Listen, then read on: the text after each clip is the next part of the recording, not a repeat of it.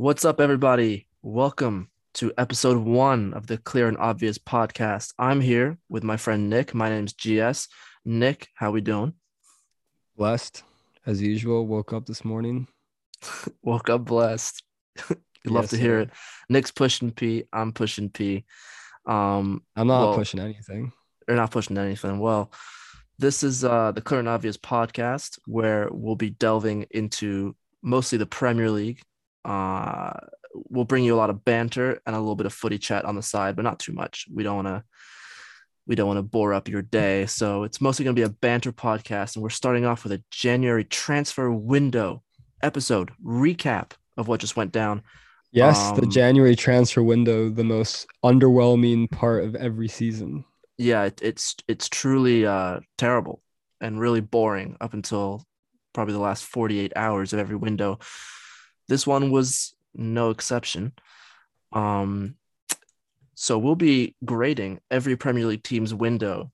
Uh, the highest grade they'll be able to earn is an A plus, and the lowest grade they'll be able to earn is an Everton uh, no, okay, we'll, we'll be giving them an F, but um, if if they've had a, a tragic window, they will be charged with one case of an Everton transfer window. You don't want one of those. Um, so without further ado, I think we'll get cracking. Um, or I guess should we explain a little bit the background of the podcast and what people can expect over the next couple episodes? I think we should just dive into it because, um, Alex, I don't think either of us know what to expect either. Yeah, this is sort of unscripted, so I guess we'll just go into it. It's a little bit of banter, right? So we've got the teams here in alphabetical order. You know, it's a bit like when uh, BB King would have his concert. He'd tell the crowd, I'm going to play a song and you don't know it. The band don't know it, and I don't know it either. But here it goes. here we go. So we Yeah. will be the BB King of podcasters. This is, yeah, this is essentially a, a Premier League freestyle right here. Yes, Um, sir. So, should we start off with my home team, Arsenal? Yep. So uh, we're gonna go down alphabetically, which is great for Arsenal fans. It's We'll get the, we'll get the Uh, uh, depression out of the way quick. well, you know, it's just a nice time to be in the top of the table for once. Wow. It's been a while. it's been a while, I'll give you that. Um key incomings, Matt Turner from the New England Revolution and Austin Trusty from the Colorado Colorado Rapids, two Americans coming into the club, both of them immediately sent back out on loan to their home clubs. Um not too much to be said about that one really. Yeah, I guess it's just one for the future Yeah. Um or two for the future. I will say the keeper Turner, um, he is the U.S. number one, and he has a good really? record So it's with not. the It's not Zach Steffen. No, he's taken Steffen's job, and his Oh. his record with the U.S. so far is 11 wins, two draws, one defeat, I believe. Mm. Following that two 0 Yeah, was defeat to that- Canada. Yeah, I was about to say it was Canada, wasn't it? What was his name again? I think it's Matt Turner. Yeah, Matt Turner. Matt Turner. He was- he Always was wishing actually- for a burner. Yeah. he was actually undefeated uh, with the U.S. national team until he signed for Arsenal, and then he lost his first game after that. So. I, I would love to see him join Arsenal just for that kind of a chant. Matty, Matty, Matty Turner. You've been wishing for a burner. That would be that would come on. That'd be one of the toughest. That'd be one of the toughest chants. chants in the Prem. Yeah, yeah, Yeah. yeah. All, all he has Um, to do is get get Shamsdale out the way. Yeah, he has to get cameraman out the way.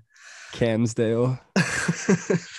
I actually I actually heard that Arsenal had a had a uh, behind closed doors game with no cameras and, and that Ramsdale was letting every goal in. Yeah, the he, he wasn't even diving. Nah. Um, yeah. Well, so I guess we'll talk. Well, about let's that. look at let's look at the departures for Arsenal though. Yeah, I mean, the departures are the big part of the window for Arsenal. Yeah. Maitland Niles out on loan with Roma. Um, Folarin Balogun, the young striker, um, a lot of potential. He's gone to Middlesbrough on loan, got an assist on his debut, actually. Kolasinac is left for free. Pablo Mari's out on loan. Chambers is left on a free transfer. And of course, the big one is former club captain Pierre Emerick. Left. Actually, I, I, want to start with with Maitland Niles because that's one of them transfers that's like when you're playing footy manager and it's like 20 26 and they Yeah. start automating the transfers. It's one of those. yeah, Jose. Mourinho signs Maitland Niles for um for Roma. yeah. I mean, he wanted um he wanted Granit Xhaka, but I guess he went for um for Maitland Niles instead because Xhaka was not available. Um, Probably Judas suspension. Yeah, probably due to suspension. That man's a walking you- red card. So so Alex, as as an Arsenal fan, I guess before we talk about Aubameyang's mm-hmm. departure, what what what is his legacy at Arsenal? Because I, I know that like the last few seasons or the last two seasons, I guess, were you know underwhelming, bordering on just catastrophe. But Yeah. at one point, he was one of the best players in the Prem. I guess his legacy with Arsenal is uh, obviously we got to give it a bit of a bit of time, but um, despite all the memes, the fact the, despite him showing up late to training over and over again, and despite him like getting a tattoo, going out getting a tattoo during COVID, and doing all this, arriving late to the North London Derby and pulling up in his Ferrari, chrome wrapped Ferrari. His first two and a half years at Arsenal were uh, electric, and I think Yeah. when we'll look back on it, his first two and a half years, he will be, you know, one of the best strikers the club's seen. Um, obviously, he won't be on par with the, with Henri Bergkamp, Ian Wright, and maybe even Van Persie, but he'd probably slot in that fifth position um, in terms of contemporary strikers.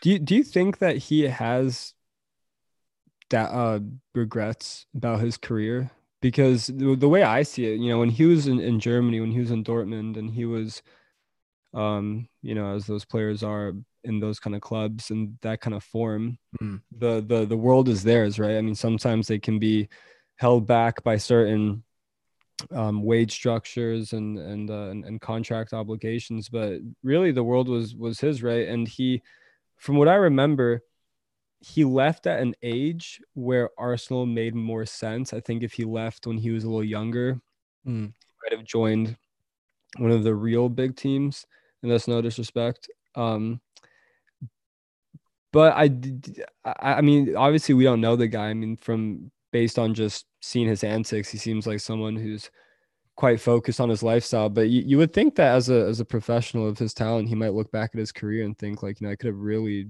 done a lot more.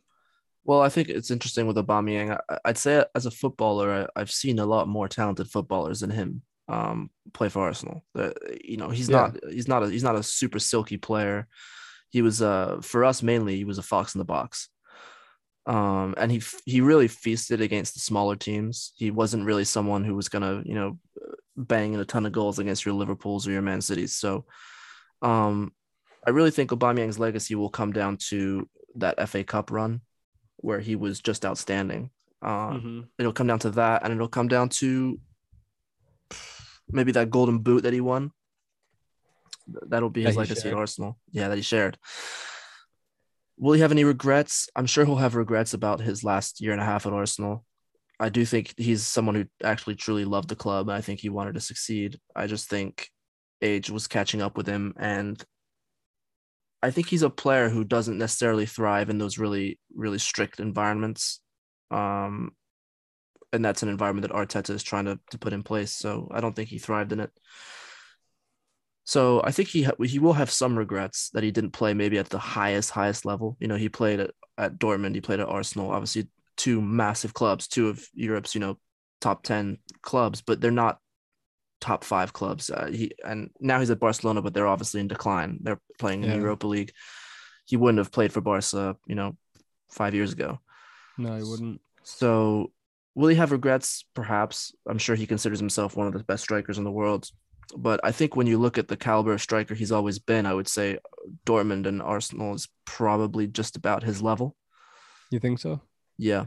I, I, I think I always thought that he, at least at some point in his career, he could have really played for one of the the big teams. Um, I, I think now, I mean, I mean, obviously, there's for a while now. There's been a a captaincy vacuum at the club, and um, I know Lacazette assumed it for a bit, but it looks like he's got a foot out the door. Hmm. Ja- Jacques has proven to lack the, the the temperament for for the armband Yeah. and you really just have a group of kids. I mean, a group of committed and talented kids, but but kids nonetheless. And I, I think about when Stevie G got his his armband, he must have been about like 23, 20. I, he was young. He was pretty young, yeah. He he was young, and I'm sure at the. I mean, I was. I don't know how old I was. I didn't even know what anything was, but um, I'm sure people at the time probably might have been second guessing it, but you see what he's become. Do you do you think that any any kind of any of these kids have the potential? I'm thinking maybe ESR to mm. really grab that armband and make it their own for the next however many years. For me, uh, you know, there's a couple different squad members I'm looking at. Obviously, it's gonna de- it's it's quite early to say, and it depends as well on the trajectory of the of these guys' careers. With young players, it's so unpredictable. Are they to go on to become as good as we think they can be or not? You know, that will define whether or not they'll be captain. But what Arsenal need as a captain is they need someone who's not particularly controversial, but who has leadership qualities and who's going to be on the pitch almost every match for the next few years. And I think Judging Kolasinac went. It's a shame Kolasinac went. Yeah, Kebab Um, I, I think to be honest with you, uh, recently I've been leaning towards Benny Blanco. Uh, ben White he's played more minutes than anyone else for Arsenal this season. Um, he seems to really have a leadership uh, position in that team already. He's got a really good relationship with Tomiyasu, really good relationship with Ramsdale. Um, and you know, I like my captain personally to be either a center back or a central midfielder. I think those are the, the positions you want your captain to be. Yeah, I always thought it was odd to have strikers as captains. And and yeah. this is completely um not based in any facts, but it almost looks like it, it weighs down on them physically when they're kind of bursting, uh, mm. you know, down like across the line, and and it just it's just odd, right? To see like an, an armband on on a on a forward. Well, I think a lot of strikers are are actually inherently selfish. That's the sort of yeah. nature of a striker, and that's not really yeah. a, a captain's quality. I think that weighs him down. I remember when we gave Thierry Henry the armband, and he wasn't a particularly good captain. Mm-hmm. Um, and I think the same could be said from Aubameyang. I, I think even like a number ten is, is I wouldn't want to see a cat like an armband. But you think of like the the legendary captains. I think you're very very right. They're always um, center backs and um, like a deeper center mids. Hmm. Even giving the the keeper an armband, I always kind of thought was odd. I mean, I guess it depends what you how how important you consider the armband. I'm sure it kind of varies from coach to coach, but yeah. Um, I always thought it's odd to, to give a keeper the armband. You know, they can't really command the the pitch. Well, I think you know my my personal view would be that Ben White would be the captain, and then you have this sort of leadership group, which you know most teams yeah. have. You know, Liverpool has one, City has one, and that armband sort of rotates unless if that person is not playing.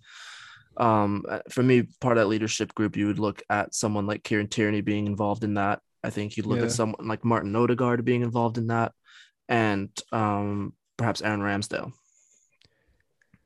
Oh yeah, he would love those images, wouldn't he? He'd post them all over the gram. Him, him celebrating a goal, like running up oh, to our own fans with the captain's armband. Of just parrying a ball midair that's going right to him with the captain's armband. He'll just wank off to that. And the thing about thing about Ben White is, I mean, he's he's pretty young, isn't he? But he hmm. has mm. the experience of playing for a very good Brighton side. He's had some England caps now, hasn't he? Yeah. Um, he has a, a, starting position for Ibiza FC, aka Palace FC, and he's really kind of made that Arsenal position his own. I mean, he's got a lot of a lot of hats. I mean, he's a he's a proper geezer. He's a proper yeah. top shagger. I mean, the, the those those eyebrow uh, cuts are just yeah. He's got a little frosted tips too in the hair. He oh, looks yeah. great, man. He takes care of himself. Uh, I'll I'll give him this. You know, Ben White. He's played more minutes than anyone else for Arsenal this season. He played more minutes than anyone Has else he? for Brighton last season, wow. and he played more minutes than anyone else for uh, Leeds in oh, his oh, championship season. Leeds, yeah, he, he played every single match yeah. of Leeds' promotion season. How how interesting is it that you have this player, yeah, proper geese, but someone who's had a full season under the philosophy of Bielsa, Potter, and now um Arteta's. I mean, like, I mean, these aren't you know the the the Klopps and the Guardiolas, but the all three of them are very kind of big, promising uh, names in the in the game with Yeah. very like with very contrasting philosophies. I mean, you have Bielsa's like suicide footy, and then you have Yeah. Graham Potter's like tiki taka draw merchant footy, and then you have Arteta's, which I guess maybe is similar to to Graham Potter's, but with Yeah, um, it's it's maybe a little more tenacity. Yeah, maybe a little bit more defensive. I think Arteta. You, um, I, I think when you look at Ben White, it's clear he's a player who has a lot of tactical intelligence and is a player who's really really good on the ball. So when he played at Leeds, he actually played in midfield. It was him and Kalvin Phillips in midfield together. Really, I didn't know. Um, and Leeds fans loved him. They absolutely he loved him. he's so. I think his what's great about him is he's just so composed. yeah, I mean, he he can carry the ball well. I think that what embodies the rest of the team though is that he does, I think, struggle against kind of top opposition and, Yeah. and top E- especially like, you know, with Liverpool, I think he was really struggling physically. But I mean, you know, that's just part of the the general development of the squad. I mean, Yeah, and, and I've told I've told you this off the pod plenty of times. You know, Arsenal, their next step now is to start winning against the big lads. And well, we need to win a game in 2022. That's the first thing we got to do. we haven't won one yet, so that is true. That is true. yeah. To, I mean, I mean, the City game. I think we were very unlucky. Oh yeah, I forgot you guys. You guys won uh, the first half. we won the first half against City. Legendary performance in that first half.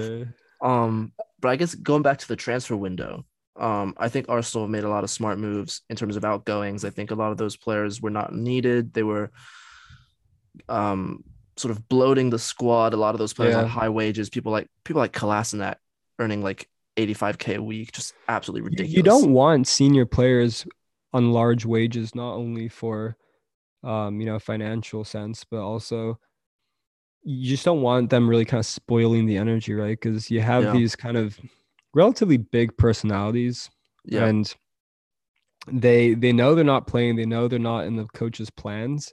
yeah, but they're they're around these people. I mean, what like what are they doing? I mean, I- I'm sure Kolasinac is, is a decent professional, but at some point you want everyone in your squad to be paying attention and, and committed and, and and fighting for the place. I can't imagine someone like No. him was really like fighting for his place. I, I mean, your third string left back shouldn't be earning, you know, that amount of money, uh, Yeah. taking that much out of your wage bill. But you know, I think in terms of if we're going to grade this window, I think the outgoings for Arsenal were excellent. Incomings obviously were lacking.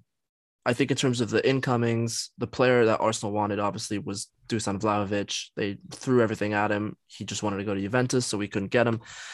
And the other striker options that were thrown around in January were overpriced and pretty average. Yeah. So um, I actually think it's smart from Arsenal to not have just thrown a bag on a panic buy. so so what what are you gonna give them? I would give them a C plus. Yeah, I'd actually. I was I thought you were gonna give him higher because I was I thought I was gonna have to disagree. I'd give him a C or a C plus because although I agree, like it was a smart window. Hmm. I think they played their cards right. I think they showed that you know they're they have an actual plan and they're they're they're they're gonna stick to it. But even if the right players weren't available, just the fact that your squad got trimmed and you Mhm. didn't add anyone particularly in key areas that you that you need some some more uh, foot soldiers Yeah.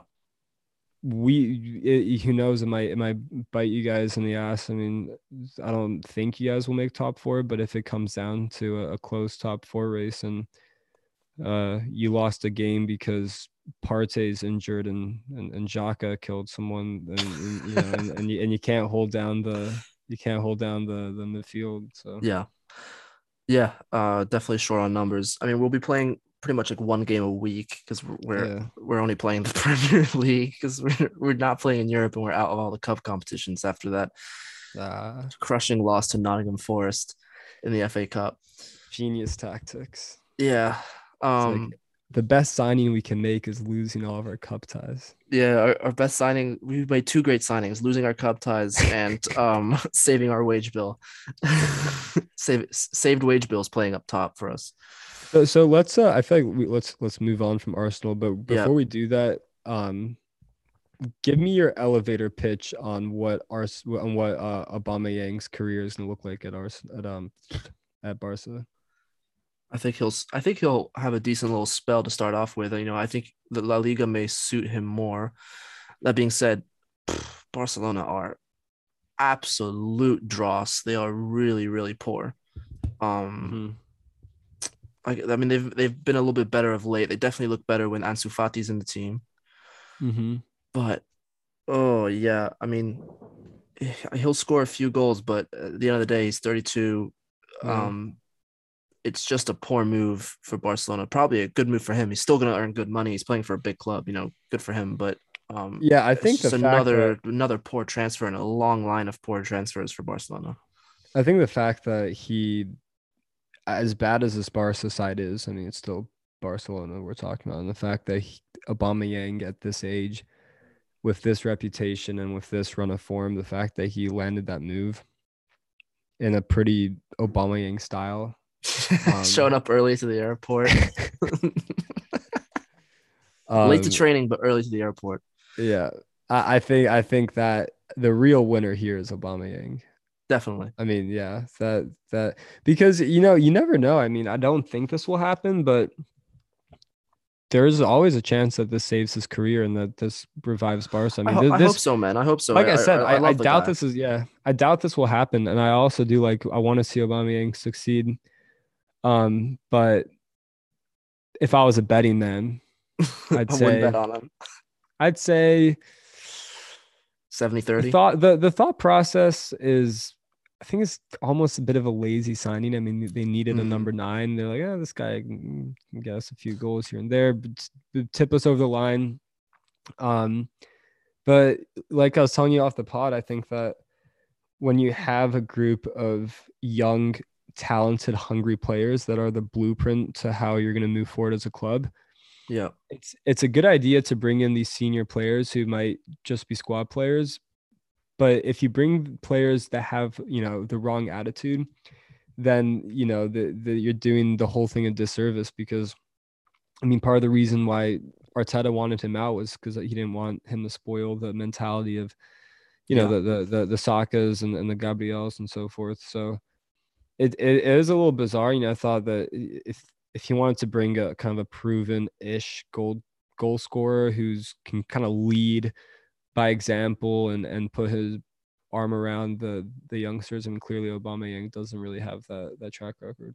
No, I agree. I, I think uh, it'll be a big relief for Arsenal. Obviously, he was on 350k a week. He actually still had a, a year and a half left on his contract. So had they not shipped him out uh, during this window, he probably would have stuck around in the summer because I don't know if anyone other than Barca's is coming in for him. Yeah, Um, no one's and a he, stupid. and he potentially stinking up the dressing room, you know, not intentionally because I don't think he would do that. He's a good guy, but it's just not a good look to have your ex captain on 350k a week sitting there training, not playing. and and aside from you know saving money, I think that um, it just it's a relief, and because if, if he were to stay at the club and see out his contract.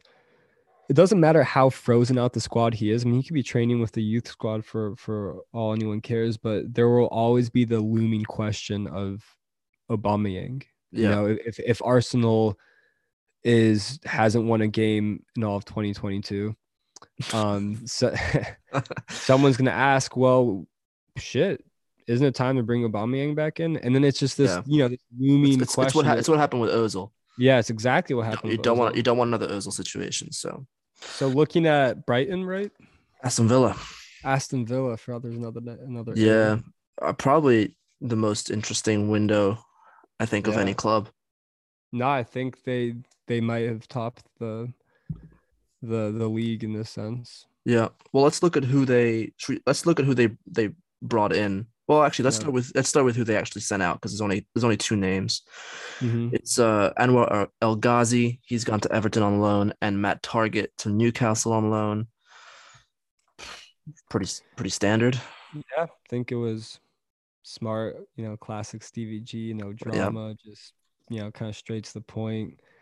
Um, and that that he's really actually um, not to go straight into talking about Stevie G, but he he kind of is. I'm sure you'd agree. He's really exactly the kind of manager you would have expected him to be based on his Yeah. playing career, and that's and Yeah. that's usually you know not the case. And I'm not even just talking about talent wise, but just you know the way he carries himself, his, his attitude. He's always been very calm, yet have a very big presence at the same time, which is you Yeah. know, difficult to do. He's got a real aura And- to him. Yeah, and everything kind of reflects around him, and it's no difference different to the, to the transfer market. I mean, you, you kind of look at his first um, transfer window with Villa, and he got rid of two players, like you said, straightforward. You know, no kind of saga around it, Yeah. and he kind of demonstrating his pulling power, his, pulling power for a club like Villa, right? To get Mhm. um, both Lucas Digne and, and Philippe Coutinho.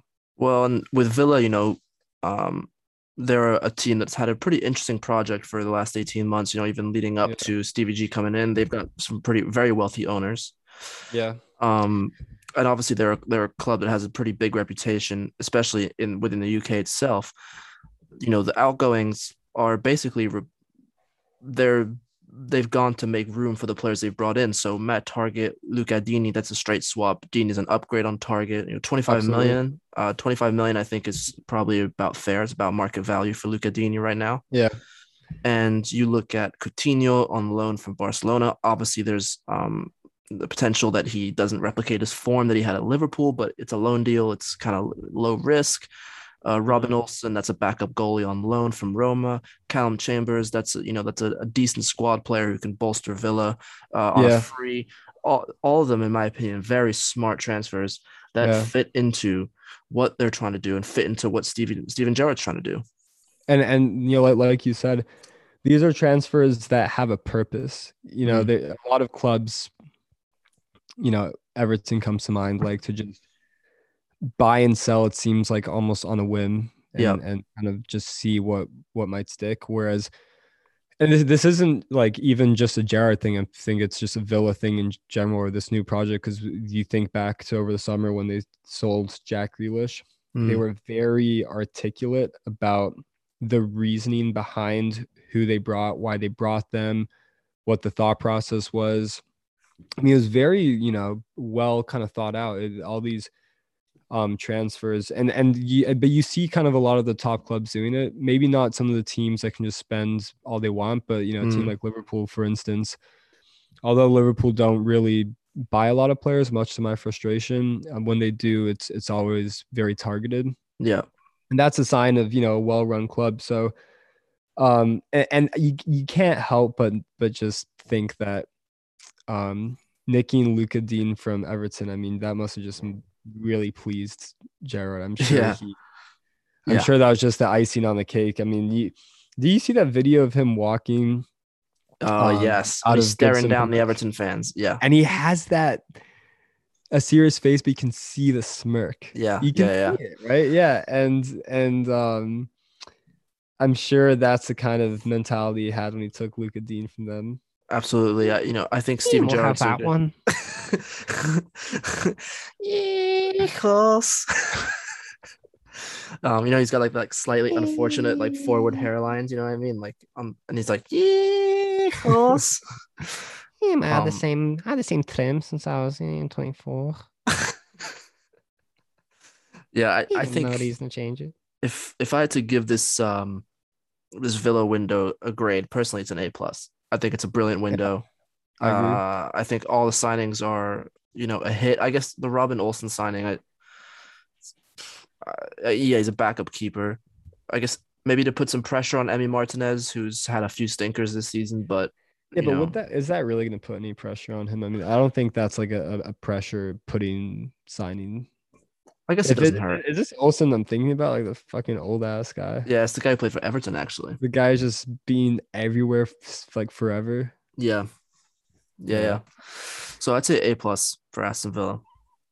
I feel like there's some goalkeepers who became like backup keepers and their moves were never to kind of get back on the pitch, but they were just Yeah. sort of like top club second string merchants. You know, I think Willy Caballero comes to mind. Classic. Um, Olsen, uh, Stekelenburg, um, Pepe Reina at one point too. yeah.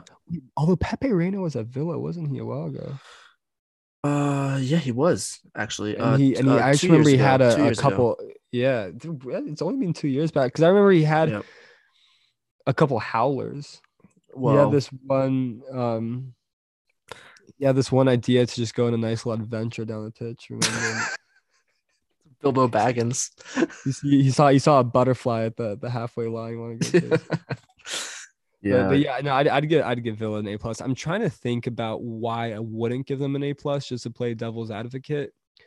it's hard to And say. it's hard to say. I mean, I don't know. I don't really like Calum Chambers. I don't like his fucking face. He's He's a bit. He's a. He's a. He's a bit shit, to be honest. Um, but, I mean that he's not. He's just a squad player. and he? I mean, you know, he's free. I, he Yeah. fills the homegrown quota as well, which is important. yeah, I think when you look at maybe, maybe they could have signed someone like Bissouma, who they were or that they were strongly after. But then again, you know, they managed I don't hold. think Bissouma would have wanted to go to Villa. Though. I think Bissouma takes me as someone who, if he's leaving, he's he wants to. Maybe, but I, I think you know they managed to hold on to Douglas Luiz. He was he was sought after, so Yeah, they also I, I think. I mean, I know a lot of people rate Douglas Luiz, but I think that this man is still like under the radar. I mean, I think that definitely.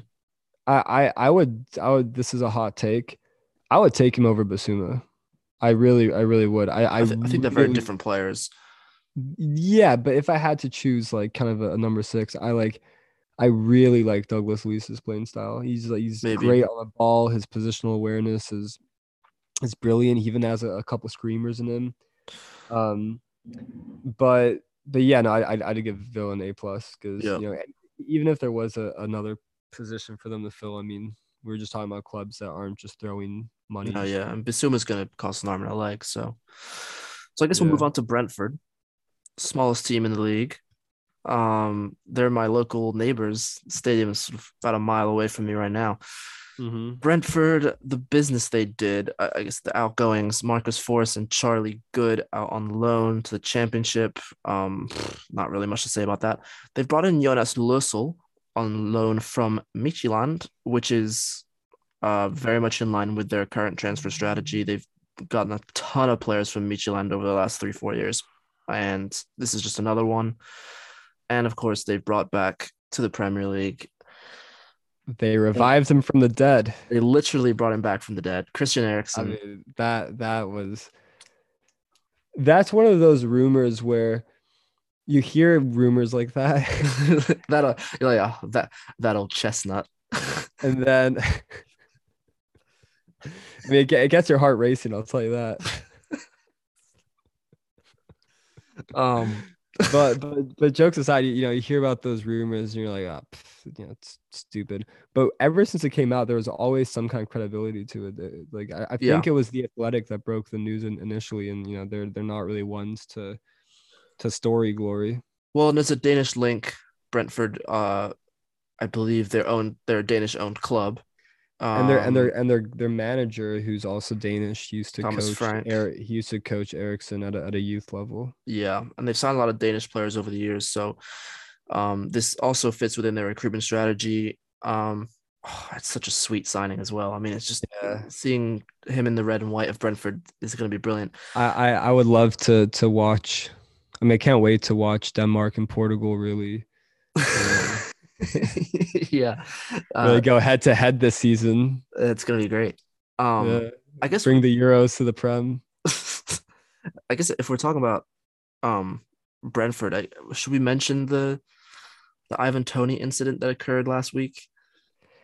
Yeah, I mean, it's just, I just the- like I don't like ah.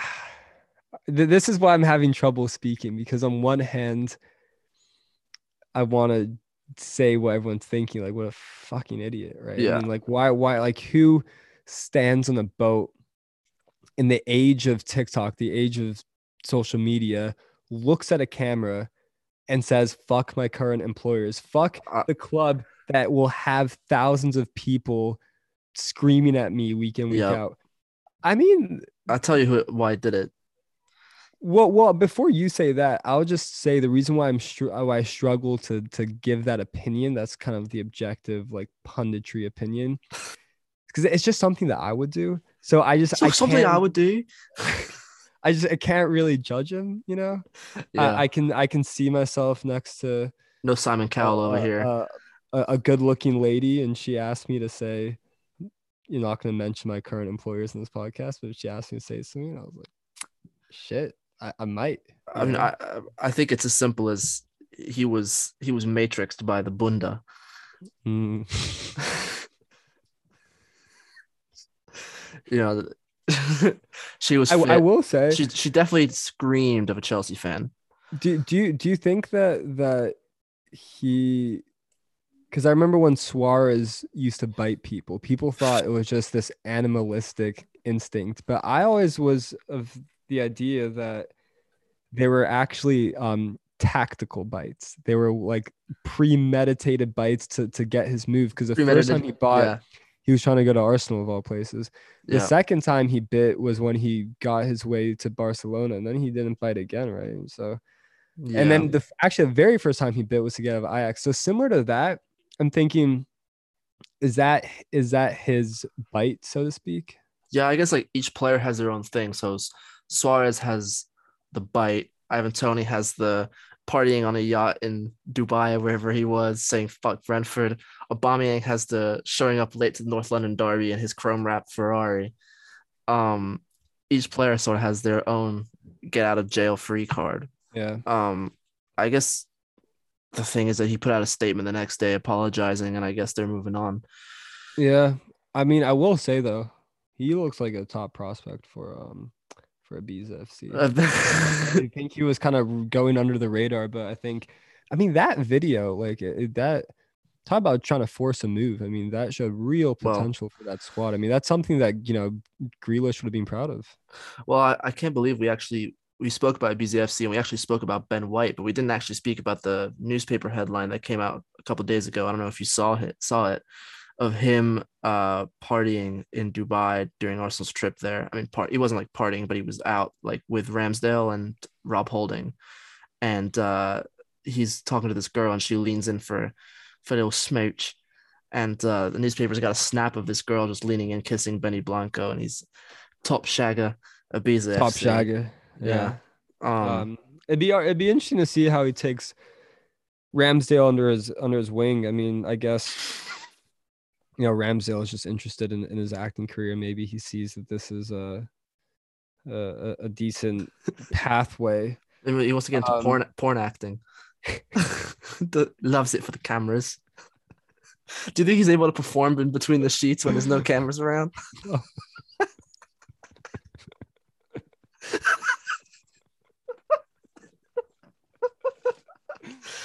Uh, Where's the camera, babe? You know I can't do it without the camera. I'll do it without the camera, babe. yeah. But um focusing on the matter at hand, I guess Oh, speaking of which, bro, th- this I'm telling you, he might have gone to Arsenal purely because of this Amazon documentary. When he heard about that, he he's definitely just um throwing himself in front of all the scenes. You know, like definitely.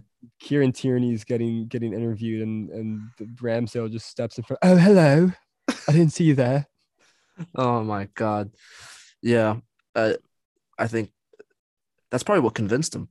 Probably took Yeah. a wage cut when he heard about it. It, it might be why they did it.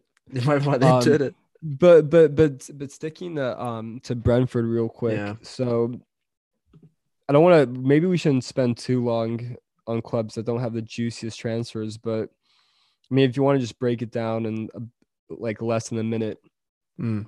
um, outside of Eriksen. Yeah, I mean Marcus Ford's Charlie Goode. They've gone out on loan. I guess that it is what it is. They weren't really getting any game time. Jonas Lössl can't say I've seen anything, so can't comment on that. I guess uh, they brought in Eriksen. That's a that's a good signing. I think Brentford, uh, their squad right now, they're they're sort of already where they want to be. I think they're pretty they're more or less safe. So um, they just sort of like strengthened with a little bit of stardust, and I I I'd give it like a maybe like a B minus. Yeah, I'd actually. I was about to say B minus as well. I think that you know, it's kind of standard lower mid table business. Um, Yep. They weren't really super desperate for any big moves, but the the Eriksen move is a, is a nice touch, and I Yep. think that it's something that can get. I mean, not just. I mean, obviously the Brentford fans excited, but one second, I'm moving my mic. Not just the Brentford fans excited, but you know the rest of the league and just footy fans in general. Yeah. Um, I think most of us thought that Eriksen was finished. Yeah. I mean, I'll actually be at the Brentford Palace game on February 12th. So um, maybe I'll Yeah. get to see his debut. Right. Yeah, moving bring on. uh, bring some uh, paramedics with you. Yeah. Uh, I got my first aid kit ready. Um, let's go with Brighton. Uh, they brought in Kacper Kozłowski in on loan from a club I can't pronounce for nine million pounds. He's uh gone back out on loan. Uh, same with Deniz Undav, who they've brought in. He's gone out back on on loan as well. So their only incomings are not really incomings. They've gone, but they've also gotten rid of Aaron Connolly, who's gone out on loan, and they sold Dan Burn to Newcastle for 15 million. Um, I the, the interesting one for me, I, I guess, is Dan Burn because he's been a fixture of that defense for a little while. Last year, that sort of three, you know, they had they had those rotating center backs last year with Dan Burn, Shane Duffy, uh, Lewis Duncan, Ben White. Now, obviously, Burn's gone. White left in the summer. I'm not sure this is great business for Brighton. I think they're looking a little thin now at center back. Um, what do you think? Yeah, I, I just the thing is I, I I can't really comment too much because I don't really know these players that well. You know the the caliber of players. I think that kind of similar though to what we're saying about Brentford, because I agree they do look a little thin in the back, but well, number one, I don't even if they look thin, I, I think their their real problems are, are scoring goals, even though they're They really need a Uh, striker. even though they're like a, a fluid like fluid team on the front foot they're positive. Um i think they kind of you know lack some real goal instinct up top. Yeah. and but i don't think that they really felt a lot of pressure to because keep in mind i think what one thing that we need to note is that the the reason behind a january transfer is very different from a summer transfer. Uh, a summer transfer is i think and obviously there are exceptions to the rule but the way i see it at least is the summer transfers is for the project yeah. is for you know the the big idea january transfers i think are like band-aids like emergency transfers like you have this small period in the middle of the season in case you had these horrible injuries or in case Yeah. either this player isn't playing as good as such. And like I said, obviously there there are ex- uh, exceptions to the rule. So, but but with that in mind, I don't think our, uh, Brem, uh, sorry Brighton really felt a need to get too creative. Yeah. I think that um I don't know. I think the big question with Brighton is is what is if Graham Potter is going to be there next season, and I, I actually Well, think he, He's he's a he's um a serious gaffer in my opinion. I think he's a really great Mhm. coach. Um, I will say the one guy they brought in, Deniz Undav, uh, German. I think he's like 23 or 24. They've brought him in from the Belgian league. I will say, you know, he's a striker. They they do need a striker in the long term, and he has uh 18 no sorry, yeah, 18 goals and 10 assists this season in the Belgian league in 25 matches. So that is a, a very, very wealthy return. Um, granted, the standard of the league is is pretty poor, but um you know, I think he is someone that they'll look to to try and add some goals to their game next season. And Mhm. that could turn out to be a decent signing. But overall, for for Brighton, I actually don't think this is a very good window. I think the Dan Burn sale is pretty poor. I think it was bizarre, actually. Just I think just in terms of who they were selling it to, also Yeah. was Yeah. didn't make too much sense to me. So uh, yeah, I'd give him like a C minus. Yeah, I hate to keep agreeing with you, but C minus is about right. Mm, I think, I mean, like a D plus would be harsh because, like I Mm. was saying earlier, sorry, I, I don't know, I was backed away from the mic so much. What I was saying is, I'm tempted to go lower than a C minus, because I don't think they really accomplished a lot. But like I said earlier, it's not like they're very desperate for anyone right now. No. So yeah, I'd go for a C minus. Yeah, C minus for Brighton seems about right, which means we can move on two, Burnley, and I think this is going to be a very interesting discussion because Mm, Burnley yeah. only made two moves in this window. Very interesting moves. Yeah, they, so they sold Chris Wood Chris Wood yeah. for 25 million. That's reportedly the release clause that fellow uh, relegation battlers Newcastle, multi-billionaires, paid Mhm. for, uh, paid for him. Then they brought in Wout Weghorst from Who's kind of a, who's kind of an exciting uh, player uh, for very, ex- for very, very exciting signing. Only 12 million, so they've made a 13 million Yeah. pound profit on that. They they made a decent profit on a player who's, I think, at worst, probably at the same level. I mean, they're different players. Yeah, I But- mean- I mean, pretty similar. He's a very, very, very serious aerial threat. Yeah. Um, the the only thing though is even though they're kind of doing like a like for like swap and possibly even even an upgrade, and they made profit. I still think it was a bad idea because they're giving Stiff Wood over to a, a, a relegation rival. I mean, holds wood. Um, because the, the the thing the thing about like if they did this with with anyone else, I would have thought it was a, it was a good move. But it doesn't matter how good the replacement is. They're they're kind of giving possibly their most immediate rival some real kind of ammunition. well, let me. I think this is actually a really good uh, move and good window for Burnley, and I'll tell you why. That release clause was met. Burnley couldn't do anything about it, and they Mhm. had ten days to find a replacement, and they went out and got someone who's the ideal replacement for for Chris Wood. I think Newcastle really only made that move to try and make Burnley worse and to uh, save themselves from relegation. And now Burnley have gone out, you know, thinking that Burnley wouldn't be able to replace him, and they have. Oh, interesting. So I think it's you know there's a bit of chess going on there between the two clubs, and I think Burnley have come out pretty well. Um, I I think I still think though that I mean Chris Wood. I mean, yeah, he's just Chris Wood, but he's a kind of player that I think a team with a real fear of being relegated would absolutely love. And he's a kind of player that I think they thought they were going to get with Joelinton. Yeah, It turned out to be quite the the you know box to box midfielder, but um no, I think you know what's weird about Chris Wood though is I just I wonder if if like if he's happy. And I, Oh, and no. and the he's looked pretty is- pretty poor in his first two matches for Newcastle. and I, I don't even mean it like I mean it just kind of like more like as extensionally. I Mhm. mean, obviously it's a dream to play in the Premier League no matter what club, right? Sure. But he, he made a career out of being like the Sam Allardyce of players, if you will. He made a career out of just playing for one of the just least aesthetically pleasing clubs in in the top divisions, Yeah. Burnley. Spending his entire Well- life battling relegation, meeting meeting headers. I mean, I'm sure he loves scoring these headers, but I just like he moves to Newcastle and it's probably an upgrade, you know, in terms of I mean, it is an upgrade in terms of reputation and money at least. I don't know who's gonna go down and who's gonna stay up, but I mean, he's I playing mean- with better.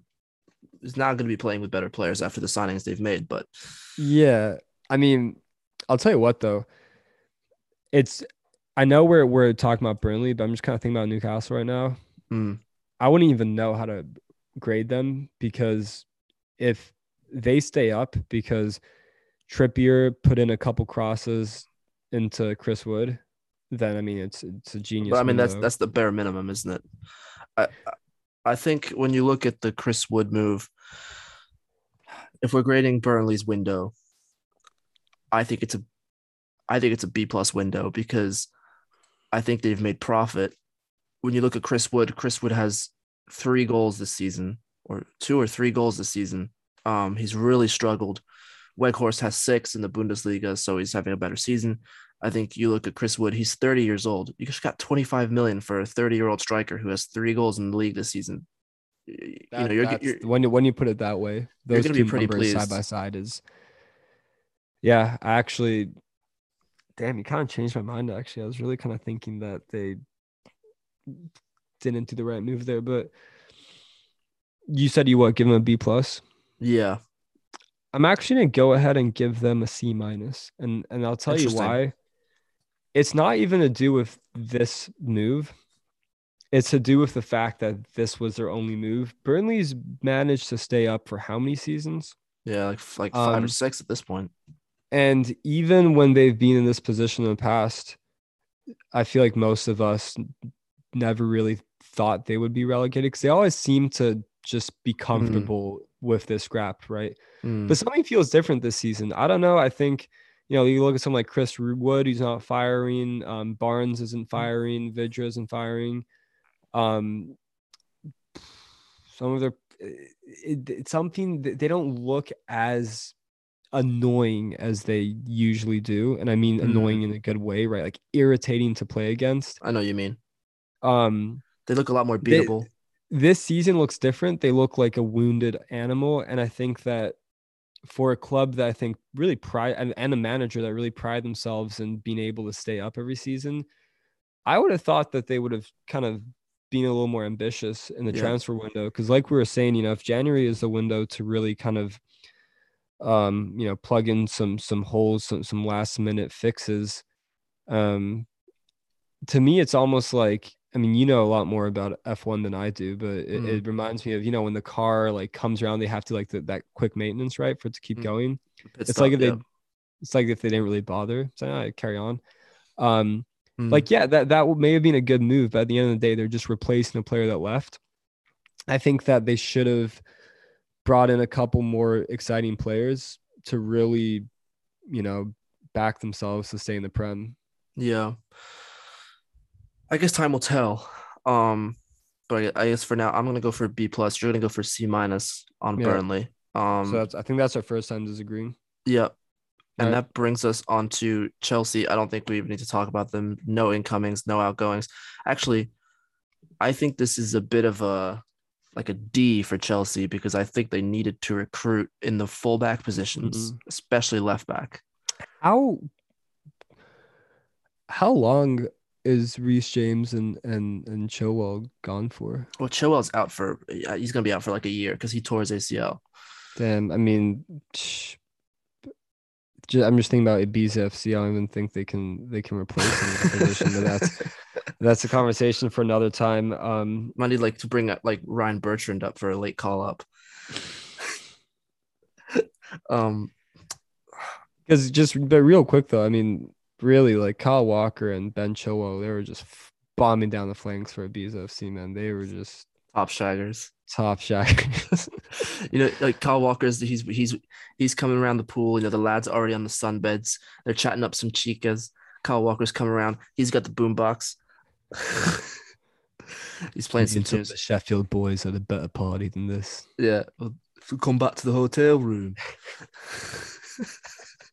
um yeah, for Chelsea, I think this is a really poor window. I don't know. I, I think that um Chelsea almost have like a bit of an identity crisis. I think that the last season they I mean they won the Champions League. They came into the season probably just on top of the world, like mentality wise. And Yeah. they and they've defined themselves under Tuchel as a rigid team, hard to score on, with a, a very good um structure, you know, with with the back five.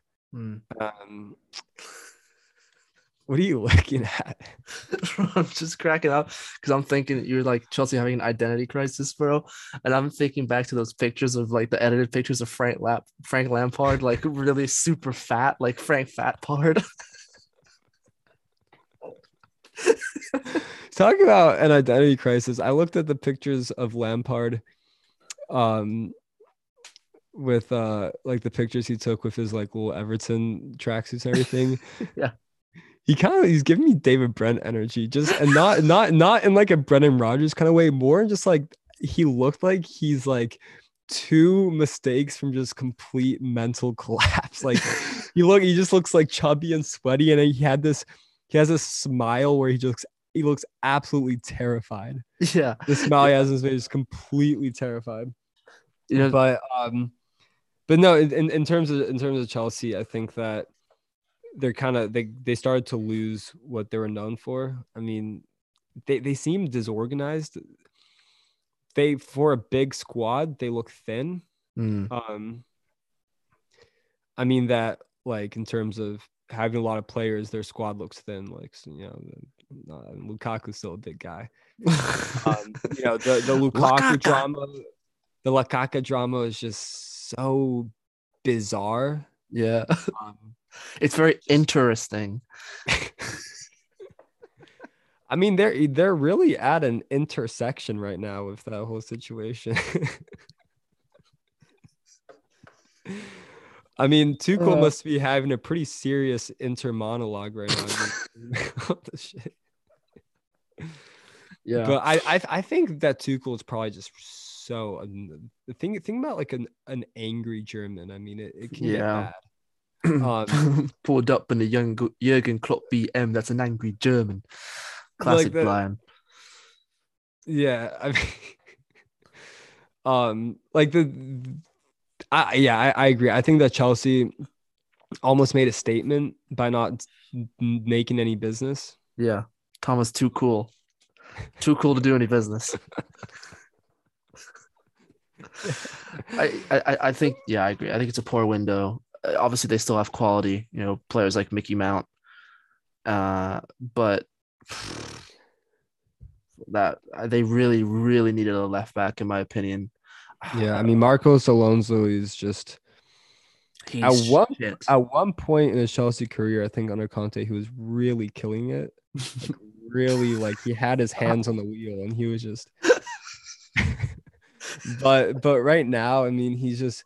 I think he. I call it the the. Well, I don't call it because I just came up with it, but I will refer to it as the modern fullback syndrome, and that is just every fullback is shit at defending nowadays yeah, because the top teams they they don't really care about defending the flank as much. They just want No. some fucking support. But but Marcos Alonso is just he. I I feel like he has periods in the game where he plays really well, yeah. and then he just He's basically just a really good striker of the ball, and that's it. yeah He's just so shit, man. He's just so shit. He's really like a like a like a paella Kolasinac, bro. That's really what he is. Um, I think Jesus. I just realized what you said. That's the hilarious. paella Kolasinac. For a second, I thought you were referring to a player, and I was like, "Who?" And then I realized, but yeah, that's um, exactly. He He's is. just Kolasinac with a bit of a tan. Um, I think I said D on their window. Maybe it's a bit harsh. No, I, don't think it's harsh. I would, I would say a D. I would say Yeah. a D or a D plus, just because I think that at the end of the day, other than those fullback positions, I mean, those fullback positions are essential, but I mean, especially like Reece James and Chilwell were mad in the Yeah. of the season.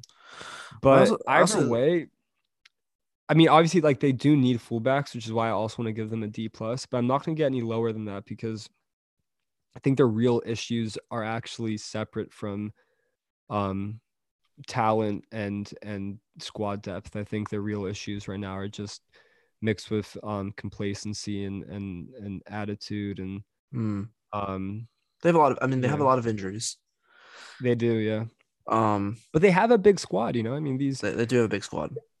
It, it's it's horrible that they lost their their fullbacks you know for chelsea but you know when you're a, a team that's as successful as rich and as, as big as chelsea you you should have the resources to really anticipate these situations Yeah, yeah.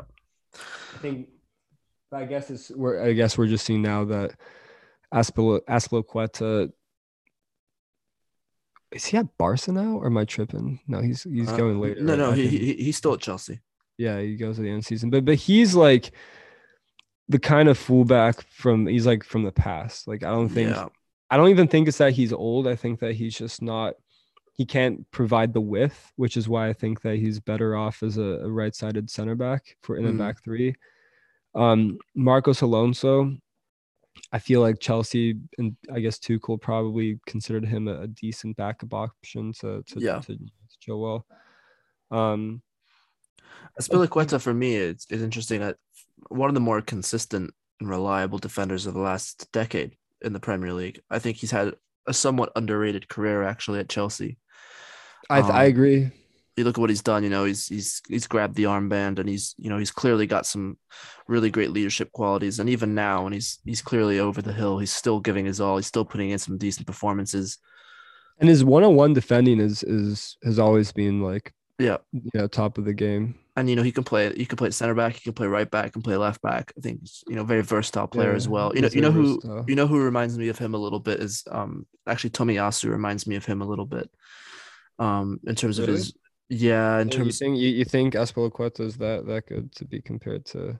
I'm, when I'm talking about younger The- Aspie, I think when you, the you talk about the, the great Tommy Cafu, bro.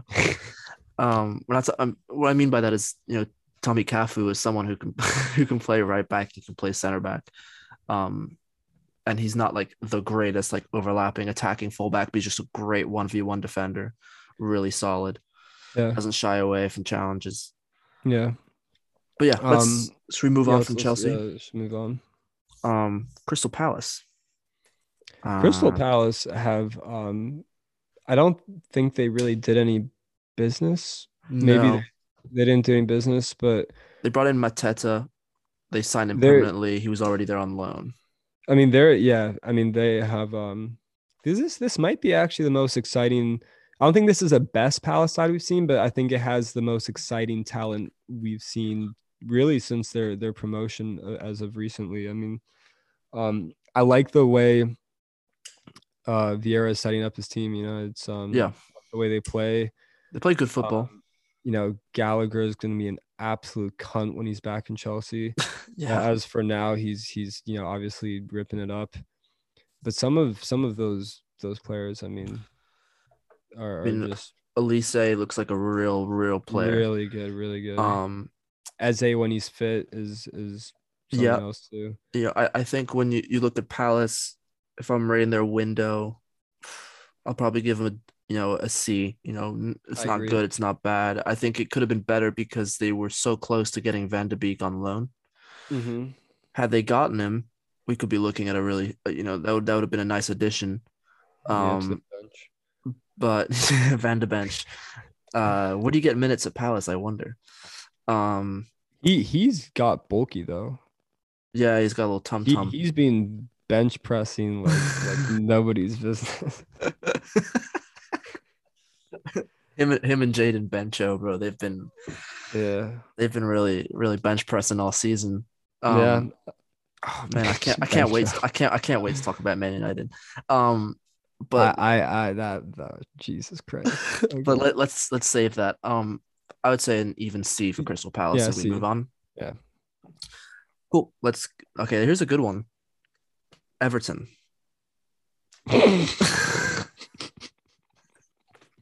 Dele Alli for 40 million, I think just embodies what Everton's been about for the past what, like four years. Yeah, I mean, I I I, I, they never th- learned their lesson. I think we should mention the Dele Alli 40 million. It's not actually 40 million.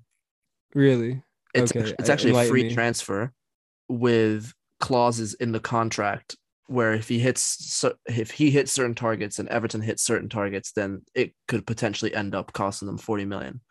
Oh, well, in that case, that's not bad at all. Yeah, I, I But the reason the reason I think it's not bad is because I don't I don't think he's gonna hit those targets, so they're not gonna have to pay the money.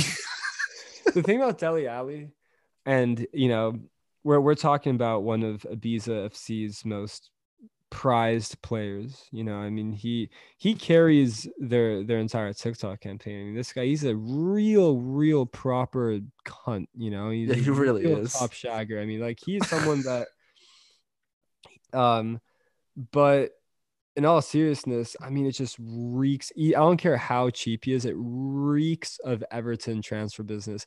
Yeah. They love a good has been, don't they? Their favorite thing is a good has been. yeah, I mean, I guess they had to replace their their their former has been the Rock Spider nonce himself, Gylfi Sigurdsson, uh, proud member of Prison FC. you have to replace him with Dele Alli. Um, yeah, I mean that's the move that sticks out. But they've actually made it. You know, obviously they sold Luca Digne for twenty five million and replaced. You know, they sold him on the recommendation of Rafa Benitez, who they then sacked one game later after he brought in this this guy Mykolenko from Dynamo Kiev, 21 million. Duncan Ferguson, who was the interim manager at Everton, said that Mykolenko is, wasn't fit to play in League One.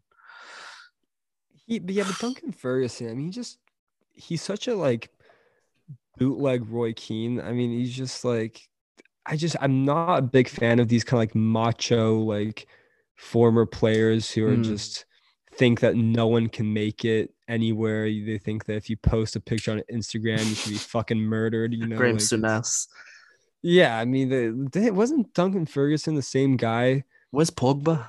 who put Moise Keane on the pitch for five minutes and then took him out? took him off. Yeah. He probably had some weird like power trip. Uh, um, I mean, he does give me Uh, slight racist vibes. I'm not gonna lie. Absolutely, absolutely. I mean, there's, yeah, this yeah. Racismo. No, I'm. I do not disagree, man. This he's probably he probably despises the Dele Alli signing. I bet you he was really. He's like- seething. but speaking of Rafa Benitez, I mean, What a job. I mean, this guy, like one of the poorest, just like, just has like the just lacks any kind of judgment when it comes to choosing his career. Because I'm just like thinking about uh, the places he's gone. Like, sure he won the league. I mean, not the league. I wish he sure he won the Champions League at Liverpool, but um, he was walking into kind of a mess. Like that board was a mess. Like the Yeah, yeah. finances, the ambition, everything. And you guys were a bit then- broke as well. And then he goes to to Chelsea when they were sacking a manager every six months. And then where does he go? Like Real Madrid, like one of those La Liga teams of. of He did- compl- He did terrible at com- Real Madrid. Wait, can you, can you hear me? Yeah. Wait, it's faded though. Can you hear me?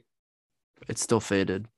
All right. Oh, that's now better. Now it's better. Okay. Yeah, and then he goes to, to you know Real Madrid at the time like their board is full of like backstabbing politicians and then and then and then where does he go? he goes well oh yeah and then he goes to Newcastle in the Mike Ashley era. That's smart. And then he goes oh Yeah. I need some Everton. Uh, well, he went to China as well. Oh yeah, I mean okay. Well that that's that's probably the worst of the Well, lot. and then it- um Here's the thing with with with he's such with a Rafa. politician himself. Rafa's always just being is. Conniving, finger pointing. Like he goes, he's like a. I I kind of think of him as like a silent Mourinho. he, he he has this exact same energy and and antics as Mourinho. He's just quiet about it. Yeah. Whereas yeah. Mourinho really broadcasts his manipulation. You know, you know the thing is about Rafa though is that even in those poor career decisions that he made, that apart from the Real Madrid stint where he was truly, truly terrible, there were there were signs that he was doing good things. So um, I think when he went to Chelsea, I believe they won the Europa League. They did, yeah. Um, you know, at Newcastle, I actually think he did a really good job. They love him up he, there. he, he did great. Um, And the thing with Rafa is, whenever he would he would have he would have loved to be in Newcastle right now, actually, because he left because they weren't backing him. Yeah, yeah, he would loved it. I, when you when you think of Rafa, what do you think of? Teams that are compact, very compact, compact, not letting four four two, not letting in any goals, compact. Yeah, but he's also, I think, like just past it. Like I think he's one of those co- he's one of those managers who Yeah, don't have what it takes in the current game. The, the whole compact is just it's outdated. I think. well, it's I don't know if it's outdated, but it's uh, to be honest, I just really think he just wasn't really interested in the Everton job. He just needed a job, and he lives in Liverpool. And they, I like I said, they they, love their has-beens. I mean, they just They do love their has-beens. You know, they had Ancelotti before that. Um, I think when you look at the especially the selling Digne and bringing in Mykolenko, uh, you know, per Rafa's request, and then sacking him one week, la- one match later, that just speaks to the just chaos going on at Everton at the moment at, at, at the board level. They have no idea what they're doing. Totally incompetent. Um, the bizarre thing is a lot of times like these incompetent owners part of their incompetency comes from the fact that they won't back their team the Yeah. weird thing is that everton clearly like they want to like they have ambition they're just so dumb well, Like, they're in a, they're- they have Moshiri, who's the owner, who has a lot of money, and he's appointed people who aren't football people. He's appointed his friends, and you can tell they have money to spend because they're classic overspenders. Yeah You know, I mean, what what what what would you because i'm i'm just I can't stop thinking about Dele Alli in, in an Everton kit. Remember when he was linked with PSG? Yeah, man. I mean, he was linked with PSG pretty recently as well. Yeah, no, exactly. PSG now also he's- PSG do love a have been as well. I will say. Yeah. P yeah, PSG is just a really weird institution, but that's a whole nother story. Yeah. Um so what would you give Everton? Would you give them an Everton? Well, Or let's that look- be too harsh. Yeah, I mean the other deals. This Nathan Patterson guy, twelve and a half million from Rangers, twenty year old fullback. He's pretty good. El Ghazi on loan, I think, is a bit of a nothing signing. Yeah. I do think Van de Beek is a good signing. Um, I mean I just like, think I, ju- it's not so much the signings, the income is. Uh, it's just the general strategy going on at Everton right now. I have to, I have to give them. An. I have to give them an, another Everton window yeah, I, I think they deserve an Everton. Uh, because because I think the also just yeah I I don't think Well- Lampard is a particularly amazing appointment. I mean, I I, th- I think Lampard actually. I don't think it was an amazing appointment. I don't think it was shambolic. I think that it was better than some of the other people they were linked with. Yeah. I think that he proved himself himself at Chelsea to be a very average manager, in my opinion. yeah, Which it would, and not even in a bad way, just okay. I mean, you know, Everton think seems like a logical next step, even though he's probably but but you know what what he did well at Chelsea is he did well in his first season. He was very good at working with the youth. He was very good at working with people like Mason Mount, people like Tammy Abraham. He Yeah. was terrible at working with big money signings, new signings coming in, foreign Yeah. players. I agree. it's the exact opposite of Everton. Like Everton, lots of overpaid and overpriced uh, international players who are pretty crap and Yeah. absolutely useless academy. Yeah, no, that's that's actually very very true. Yeah, you think about what Lampard could be proud of as a Chelsea coach. You're absolutely right. It was bringing you know the likes of Mount and and, and Abraham and, and and Reece James into into Mm. the spotlight. And then what do they do? They go and win the Champions League. What? Yeah, no, that you're you really that's very true. I mean, that's the kind of that's clearly where he belongs. I mean, he belongs at a, at a club that kind of values um their youth. Mm. The only person I can think of that really valued the youth isn't even at Everton anymore. It's definitely not Everton. Um, That squad he's is over at Prison FC now, so um, I don't think anyone else is really valuing the youth like that. yeah. Um, but but yeah, so we'll we'll give him Everton. and Let's I guess we can move on. yeah. Um Leeds, I don't think They didn't do any business. Didn't do I'll any give. business. I'll tell you what. I'll give them a D minus because not even that. I'll give them an. A, a- I'll give them an F.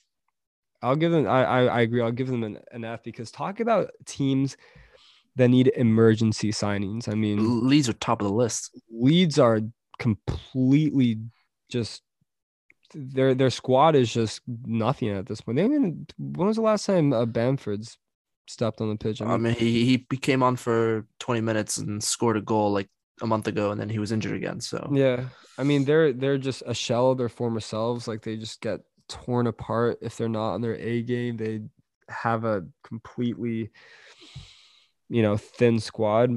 yeah, They they needed some some fresh legs. They really did. yeah. Well, I think we can both agree that's an F Yep. for the boys in white. Um, and we'll move on to Leicester. Move on to Leicester. Brendan Rodgers. Well, I I mean, one thing you can say about a Brendan Rodgers side is they're always going to have great character, but this Leicester side, in my opinion, this season they haven't had great character. I think they have a lot of talent, and I just. I, you know, I understand they've had some injuries, but they actually have a pretty deep squad. They've spent Yeah. a, fa- a lot of money under Brendan Rodgers. They've had back-to-back good seasons where they've actually bottled fourth. Mm-hmm. And this year they're just nowhere near it. Not even I think close. they're just they're so inconsistent this season. Um, I think the bright spots to me is first of all, I think Patson Daka is starting to really kind of Yeah. um un- come into his own and understand the league. And he was actually a player who I was very curious about. I, I, I was kind of saw him going either two directions. I think that I would, I would have loved him at Arsenal. yeah, I mean he I think he's like probably the the bright spot for for Leicester this season. Um I, I other than that, I mean, I don't think that Brendan Rodgers is really managing Iheanacho properly after the the back end of the season he had last season. I don't think that um I mean, yeah, they had some injuries at center backs, but they they did they had they invested in reinforcements in in, in the form of uh of Vestergaard, but Brendan Rodgers clearly doesn't rate him. Well, then, well, why would you invest on a on a backup player that you don't rate? I mean, it, that's Yeah. I don't know. Well, I think when you when Um, you when you look at also some of the signings they made in the summer, someone like Soumaré, who was quite highly rated, who they spent a fair amount of money on, he's been just so disappointing. Yeah, Um, yeah, I, I, I the thing with Leicester is I, I don't think they really needed to make new signings though. not even like a, a center back right now. Or Maybe a center back, perhaps perhaps a winger, like a right winger.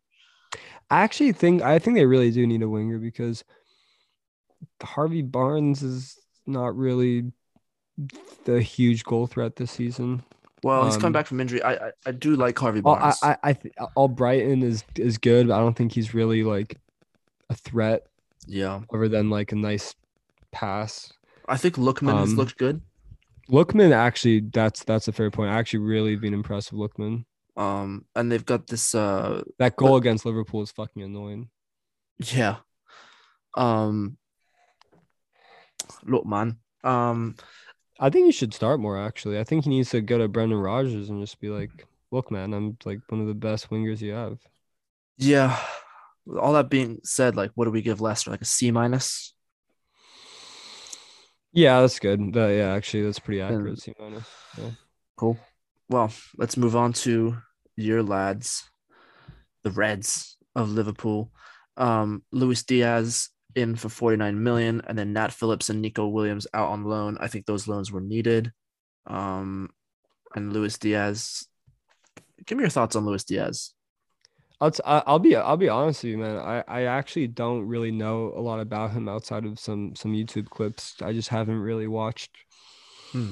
the Portuguese league. I haven't paid a lot of attention to him um, in Porto. It's always exciting when you sign a player who is that highly rated, who has um, the stats he has, and who was being sought after at, with with other kind of top clubs extremely exciting, surprising coming from our owners. I, I Mhm. they're they're not really known to to spend money unless it's absolutely necessary, but um, I think it's important. Um, I want to see us make similar signings in the summer to kind of sort of have this give the squad a, a, a healthy life cycle. Um, Mm, you know, Yeah. unfortunately, Mo Salah and Sadio Mane won't live forever.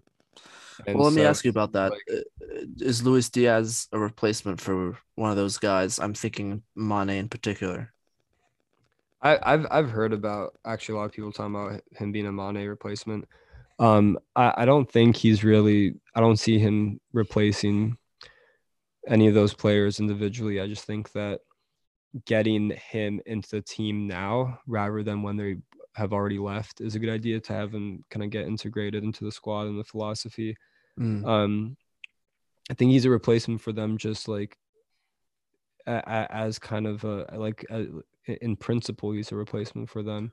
I don't think that he's gonna bench Mane all that much. I, I think there'll be a, a very just kind of healthy, knowing Klopp. I think there's just gonna be a healthy, um, uh, you know, switcheroo between um Diaz and, and Mane, Salah, Jota, Firmino, yeah. maybe even uh the Ox, who knows.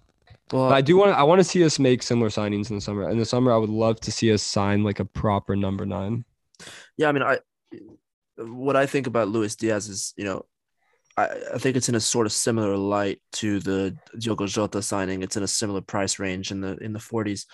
You know, Jota, I think, is I think. someone. I think that Jota was more surprising in terms of his quality. I think that if Luis Diaz yeah, bigger name. because Jota, I mean, he was good in Wolves. Don't get me wrong. I was excited. I knew he was Mhm. a goal threat. I didn't think he'd be the player he was. Yeah, he's quick. he's really good. Yeah, Oh, his name is Diogo. oh yeah, what a banger. I, I think um I see a similar pattern where you know I see Firmino, Mane, Salah all out of contract in the summer of 2023. I don't see Liverpool signing up all of them. I, I think I actually only really see Liverpool signing up Salah. Honestly, I don't think Salah is going to be here next season. I hate to say it. I don't think he is. Really? I Wow. think the Wow. the the We're wage the that- best football player in the world. Yeah. Well, but this is Liverpool, bro. Liverpool's board. They they're they're stubborn, man. I think that they even if Salah's the best player in the world, I think the way they see it, if they give him what he wants, Big Verge comes knocking. You know, Yeah. Yeah. Alisson comes knocking. Trent Alexander Arnold comes fucking bulldozing down the door.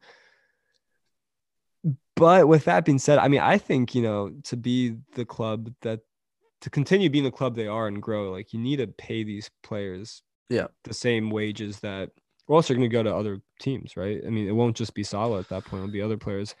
Yeah. Um, but I think they're looking at Salah's age, and no matter how good he is and how fit he is, they don't want to have. I mean, you know, you can't compare Aubameyang and Salah. I was just thinking Aubameyang. prof- you can't pr- compare them in terms of professionalism, but for a lack of a better argument, I think that they're very cautious of putting themselves in that situation. Mm. With that being said, I, I I think that they need to keep Salah at all costs. Yeah. So I, I guess I think that I mean, especially like, hold on, I gotta just answer something real quick. Hmm. I- guess what I would say regarding the Luis Diaz signing is I think it's a it's a very good signing because I think Liverpool have been accused of not being proactive regarding the Mane Firmino Salah contract situations, and I think this shows a level of proactiveness in that they're preparing for at least one to go. And I actually think that's the right decision. I think you look at uh, Firmino and Mane, still very good players, but can you upgrade them with a player who's who's younger like Luis Diaz? I think you can. Down I, the I road, also, yeah, I also think that out of those three players, this might surprise you. I think the one to go would be Mane, in my opinion. Uh, and let me let me just explain e- why. e- even if he's the best player in the world. I'm being serious. I think serious. um, What you laughing for? the the thing about Mane is, I think he's. I understand he's struggled with form here and there, Hmm. but I think he's massively underrated. I mean, people talk about Salah being disrespected, which I think he is. Hmm. I think Mane is just incredibly underrated. I mean, the, to think about the career he's had at Liverpool, the type of player he is, I think a lot of people who don't watch Liverpool every week don't realize what they don't realize. And S- Salah is similar to, to this degree as well, but not. I, I mean, Salah is similar, but not to the degree of Mane in this situation. Is you watch Liverpool week in, week out, this man will come bursting out of nowhere to Hmm. c- commit to a last ditch tackle. Even if he's not scoring and assisting, I mean, he's he's drawing players to the drawing opposition players in the right areas. I mean, Mane, I can't. I I think that Salah's better, but not by all that much. Like I really, really rate Mane. The reason why I would say is he's one to go is because I think Mane. I mean, I think Salah is still a little better. I think that Ma, that Salah. Um, I think they both have incredible mentality, incredible hunger and professionalism. I think Salah just edges it in the fact that I think that Mane's ma- a little too humble, whereas I think Salah genuinely believes Hmm. in his heart of hearts that he is the best player in the world. Sometimes when Salah steps in the pitch, you can it's palpable. You can see in his face that he actually backs himself Hmm. to be the best in the world. So I would keep Salah and I would keep Firmino over Mane, even though I think Mane is better than Firmino. I just think Firmino makes more sense as a squad player. I think that he can fill in more more more roles. I think that he can be more more cohesive, not You starting every week. I I, think say that he can, he can Mane, accept not starting. Yeah. yeah, I think Mane might be upset if he's not. He wears a number ten. He can be upset if he's not starting every week. Yeah. Um, and, and just to touch on on Salah, I know that a lot of Liverpool players are really upset with the African Cup of Nations. I think that it hasn't been that bad so far, and it's coming to an end quite soon. I I a lot of Liverpool players wanted Mane and Salah to get out as soon as possible and come back. Mm, I think if one of those players, and I'm thinking more about Salah, if one of them can actually win the African Cup of Nations, I think they will come back and rip the fucking league up. To Mhm. win uh, a tournament for your country, and and Senegal's actually got a good squad, but I'm thinking specifically Salah of Egypt to win a tournament that big with Egypt. He's Yeah. he. I think he would come back and just go fucking nuts. And Yeah. I and I and I, I that's why like if either of them win it, it's great. But especially if Salah wins, I think that that would be massive for Liverpool. could be huge for your title hopes. Yeah, yeah. Well, if we're looking at the window, I'm gonna give Liverpool an A minus. I agree. Actually, I'll give I'll give Liverpool an A because A? I don't think that. Yeah, I mean there are there are other we we can always strengthen in depth, but just because it's a January transfer, I wouldn't have wanted us to really like yeah, overload too much. And I think that getting one really good player in the key area was all I could have asked for. In Yeah. fact, I didn't I didn't think we were gonna make any signings. So I'll go, I'll go A as well. Actually, Yeah. I'll, I'll I'll join you on that one. Um, let's go to Man City. Manchester City. They didn't really do anything, did they? Well, they signed Julian Alvarez from River Plate, which is a top signing. Um, and they sold. I agree. Ferran I, I think I think South American signings are, are, are underrated. They are, and Ferran Torres, they've sold him to Barcelona for roughly 50 million. That's 20 million profit on Torres himself, and then a massive profit on basically, you know, Alvarez. I think for I think that that that Torres deal also is is rare in Mm. that all three parties benefited. All three parties benefited, and I think there's definitely a little bit of money laundering going on there. Oh, are you you really think so? I mean, a club backed by Saudi autocrats with um Barcelona's in They're- they're Qatari, famously ethical um uh you know board. yeah, There can't possibly be anything sketchy But- going on. When, when has Barca ever done anything sketchy in the this, thi- thi- Well- this guy conspiracy theories, man. yeah. This- this cousin guy. Rake. um, if we're talking about um the deal itself, though, I think City have once again done really good business. Really good. and they also didn't really have to do any business. I mean, No, this is just to keep keep the the heart pumping. I mean, it's it actually saves them a little bit in terms of FFP as well. Allows them to go again. yeah, no, they they don't need anyone, bro. They I mean, they've also a uh, big piece of news. Uh, it's not a transfer, but they did just extend Joao Cancelo until 2027. that's huge. Yeah, that's, That's a huge contract. Cancelo, I I think is form wise the second best fullback in the world. Yeah. Um, Uh, So so just just to kind of I guess unless you have any like desperate things you want to say about City, if you want to just move on, yeah, uh, I'll, just give them an A. yeah. I'll um, give I'll give them an A as well. Yeah. So uh Let's get to the good one. Man United um losing a, bit of a bit of depth. Uh Well, I, I mean, the, Tuanzebe out to Napoli. I mean, whatever, right? yeah, Um, that guy just um, Van de, Van de Bench to Everton on loan. That's again Yeah. a little bit of a whatever San- transfer. Sancho's gonna be lonely. um, I think actually think I actually think um the the Fartial and uh and uh Amad Diallo loans are both very good. Yeah, and yeah. I'll tell you why. Because me. Amad Diallo is a very very talented player. And he's desperate for game time. Rangers is the perfect team for him to play. He scored on his de- he scored like three minutes into his debut. yeah. Um, I think that's a great loan move, and I also think, uh, you know, Tony Martial, uh, Anthony Fartial, um, the the man with the Ballon d'Or clause in his contract.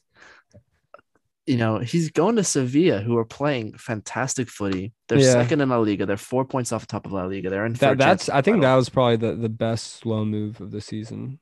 yeah. I think that alone will bump United's grade at least one or two letter points because Martial is he's really fucking good. Like I hate to say it, but he is so good. And if he could get into I, I, I take Pookie over him. Yeah. Yeah, I'm sure you would. I think that um, you, like Lakers. I mean, that's just a perfect move because Sevilla they're second in one of the best leagues in the world, but they also don't have like that many superstars, right? The, La Liga just kind of has a vacuum right now. Yeah, and so he's kind of just. Yeah, I mean that's that's that's brilliant, and I I don't know what it is because I I don't care for the French. Um, nothing against you guys. I just I don't like really care for you. Um, yeah, yeah. I don't I absolutely hate, despise United with a burning passion ever since I can remember hearing that name. Yeah. I, I don't know why I root for Martial, but I do. I it's weird. There there's certain players that I kind of root for, and for some reason I just kind of want to see the the the guy do well. Yeah, I, I mean, I wanted to see I want to see him do well away from United, but yeah, I think it's a great move for him. I think it's a good move for United. I think it's a good move for Sevilla. Um, yeah. it's one of the better loan moves of this window. Yeah. Um, yeah, top marks for for Fartial on that one. I do think it's funny that when he arrived, um, they basically had an, a welcome video with R9 speaking in it, welcoming Martial to Spain, and they were playing it on the stadium screen with Martial looking at it, and you could just look by his face. He's like, "Motherfucker, I do not speak a lick of Spanish. I have no idea what's going on right now." It, this the that I think his bald head is so weird. Like, yeah, he really just just was not having it. I think mentally, and just like, ah. I mean, he's straight in there. If we're talking about if we're talking about um bald baldness FC. Oh yeah, he's he's out there on the left wing Think about Baldness FC. I think um, Baldiolo is a coach, of course. It, eh, of course, in in in contrast to, although you know, it's down my other thing or two to say about that, but in contrast to Prison FC and even um Bees FC, Balding FC they they kind of fell off a bit. I mean, they used to be one of the best teams. I remember when it was like R9, Don, skinhead Beckham, like Arjen Arjen Robben cutting Arjen Arjen Robben cutting in. I mean, some crazy great center backs and you know Pepe Reina's in the mix. I mean, back in the day, they were um insanely good. Yeah, Everyone was bald. It, it, it, now look at them. I mean, you got Farty all out here and like fucking I don't even know. The, the game's gone soft. Yeah, I, mean, I uh, guess to, Fabinho was great, but you know. But I think in general nowadays, too many cheeky geezers, not yeah. enough proper lads. Too much hair gel, not enough just shaving it and getting stuck in. Too many hair transplants. Yeah. I'll tell you something mm. though. Um, should we? Should I mean, we? Rob, Rob Holding's U-turn, by the way, was just as graceful. I mean, the way he led on the Balding FC fans just to change his mind last minute. I mean, just yeah, game's gone. Yeah, like, the game's really gone. Um, should, should we touch on the United situation in general? Let's call uh, it. All, all, all I'll say is that shit is disgraceful. And, you know, I, I hope for once he actually, these players actually get uh, held accountable. Are you um, talking, are you talking about um, Mason Greenwood? Yeah.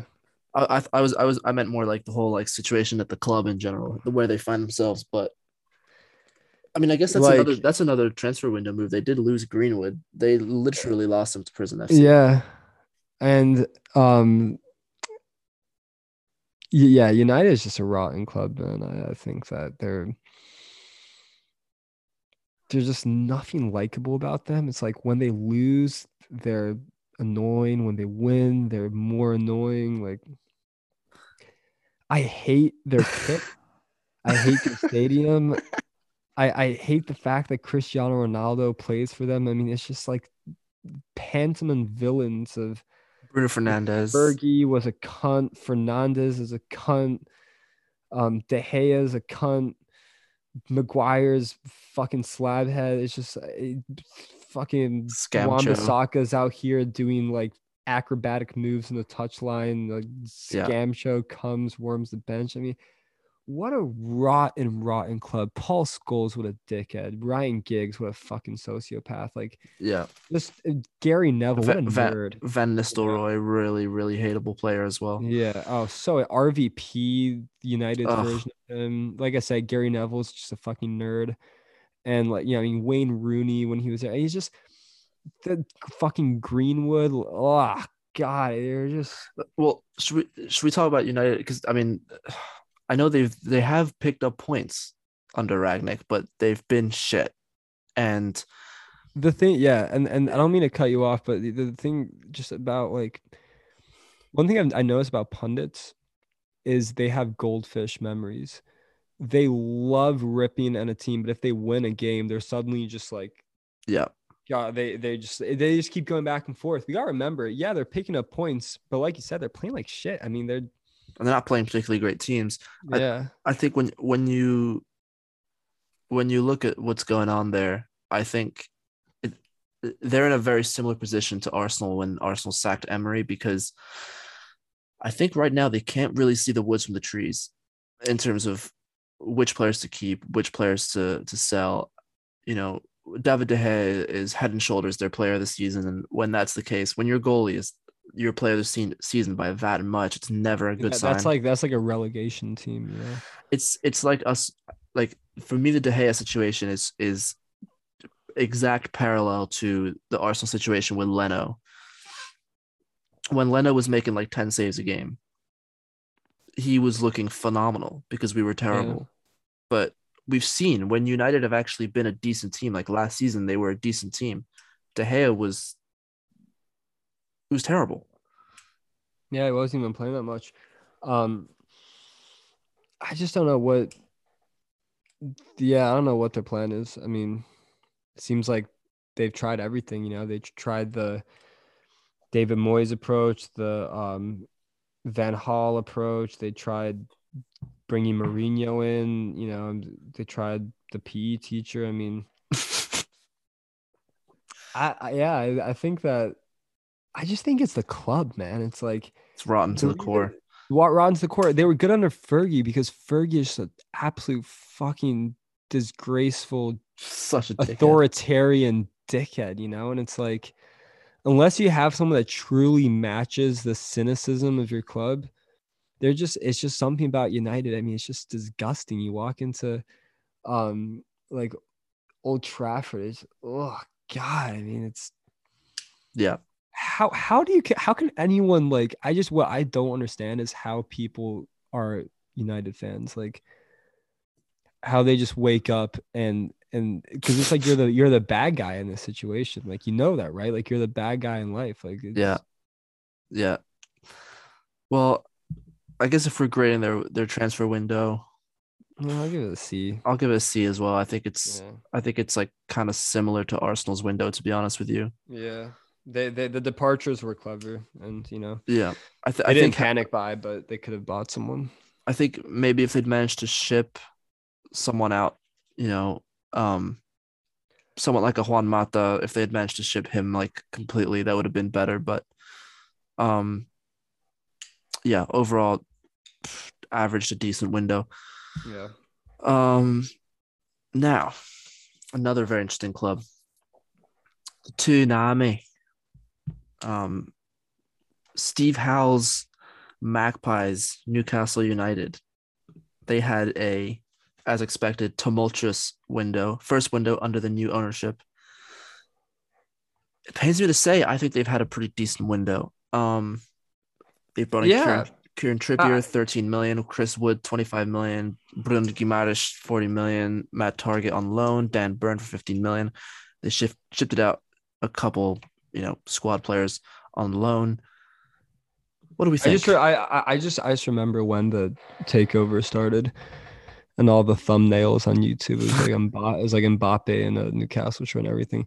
I'm I'm happy that they are. I mean, I don't really care for them, but if I if I was a fan, I would be happy that they are actually using their resources without being weird about it. If that makes sense, Hmm. you know. So They didn't spla- For instance- splash on massive overpriced signings, did they? Well, that well, that's what I mean. That's what I mean because it's easy for a club like Newcastle to, you know, I mean, clubs know how much money they have. It's easy for them to overpay for players, but they've Mm-hmm. managed to. I mean, they probably overpaid slightly for, I guess, stiff wood, but um, you know, I mean, it's not a crazy fee nowadays. Um, and I think they brought the right kind of players for the situation that they're in. You know, Yeah. I mean, they needed a relegation target man and and stiff wood, and they um, uh, you know, Kieran Trippier just adds a you know a bit more of class and experience, and um, you know, Targett is kind of decent person in that position. I feel the fullback areas are filled, and and Bruno, I guess he's really the kind of standout signing for for a relegation club. I mean, that's pretty impressive. So I, I'm gonna go ahead and on a limb here. I'm just gonna give them a. Give them either an A minus or an A. I think. Uh, yeah, yeah. I get A minus. yeah. The reason I would I think it- it, I think A minus because this doesn't guarantee them to stay up, but still an A minus because it Mhm. was a really good, really good window. I think they addressed the positions. I think what's smart is in the defensive positions. You know, they obviously needed two new fullbacks, and they needed. I think they actually needed a couple center backs, but they ended up bringing one in Dan Burn. I think they needed a bit more at center back, but the players they brought in were are players of experience. That's smart when you're talking about the back line. Yeah, no, exactly. Um, I you know Chris Wood's good signing. Obviously, they they were also linked with late moves for uh I think it was Nketiah, uh Jesse Yeah. Lingard, and Dele Alli. Mhm. I think one of them could have been good. I think a, a creative midfielder. Um, I think I think Jesse Lingard would have been a top signing for them. Thank you.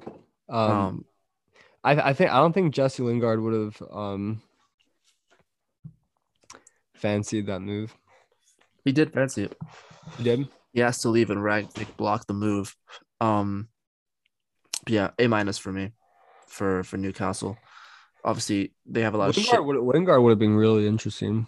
Yeah, yeah, yeah. I, I I still worry a little bit about their lack of goals. Um, And what what's Callum Wilson's injury looking like? I'm not too sure. The thing is that he gets injured a lot. You know, Sam Yeah. Maximin also picks up knocks. Chris Wood has so when we talk about what do Newcastle need from Chris Wood, basically what they're going to need him to do is they're going to need him to score 10 goals to really to stay up. Or or I guess, you know, I mean, St. Maximin isn't really known for his output, but Chris Wood is really good at holding the ball up and you know bringing the rest of the team um, up the pitch. The problem is is where where are the other goals going to come from? Well, they're going to need him to replicate his full season form generally. Like he's usually he's like he's like a 10 to 12 goal striker. They're going to need him to replicate that in half a season. Uh, I was looking at um some of the stats that I think Tifo Football put out, and Chris Wood was like, I mean, he tops the league in terms of uh, keeping the ball when when it gets lobbed up. Which you know you you expect that for a player like him from a team like Burnley, but Mm. um, no, I think that funny enough, he might actually. If things go the way they hope they go, I think that Chris Wood can really help out Sam Maximin because Sam Maximin can get the ball in those areas more frequently than um he can, you know, Yeah. obviously produce more. But yeah, so uh, I'll yeah, give him A minus. A minus, yeah. All right, let's. The next team is Norwich. I don't think there's anything to say about them. They just loaned out Todd Cantwell, didn't bring anyone in, apart from having an absolutely banging celebration, like goal music. Um, there's not really much else going on at that club. I, yeah, I, I'm gonna go ahead and just give them an E minus. Yeah, And the reason why it's such a weird mark, but the reason why I feel like, I feel like it would be D minus. yeah. Um the reason why is I mean, I, I, if anyone if you ask anyone who's going to go down, they're going to say Norwich. And Yeah. even though they've I mean, they might stay up, sure, and even though they've had They've been in good decent form. I mean, decent form, but still, if you're They've, picked- like, they've, they've picked up more points than Chelsea since the beginning of November. but but if the odds are in favor of you getting relegated, you can't Mhm. just not make a signing, in my opinion. Yeah, I agree. I mean, I where feel are they like right now? They're, they're, one- they're 17th right now, but Yeah, Burnley have four games in hand on them. So yeah. I mean, Burnley's winning the league. You're gonna have like six games on one game week. I'm Yeah. triple captaining Ben Mee. Um, yeah, I would I would go D minus for Norwich. Moving on, Southampton. Uh, I think we can skip this one. No signings in either direction. I will say though, real quick, a little off topic. Um, I think Southampton actually surprised a lot of people this season, wouldn't you say? By just being pretty good. A lot of people tipped them to Um, go down. I think they're like exactly where I would expect them to be. I thought they'd be worse.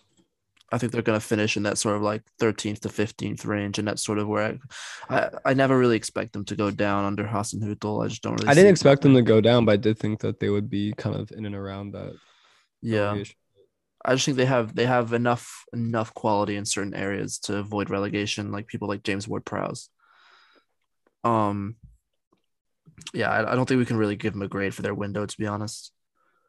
Just Um, give them like um, I'm gonna give them like a B plus because I just don't really think they needed to sign anyone this window. I think they could have. I think they could use like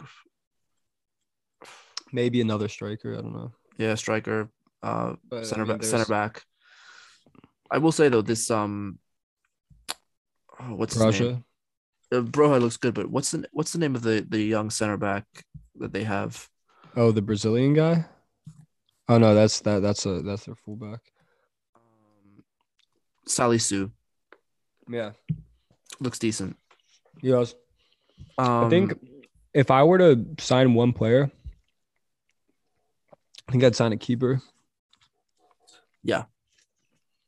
Fraser Forster. I mean, he just shows up one game a year against Arsenal. That's about it.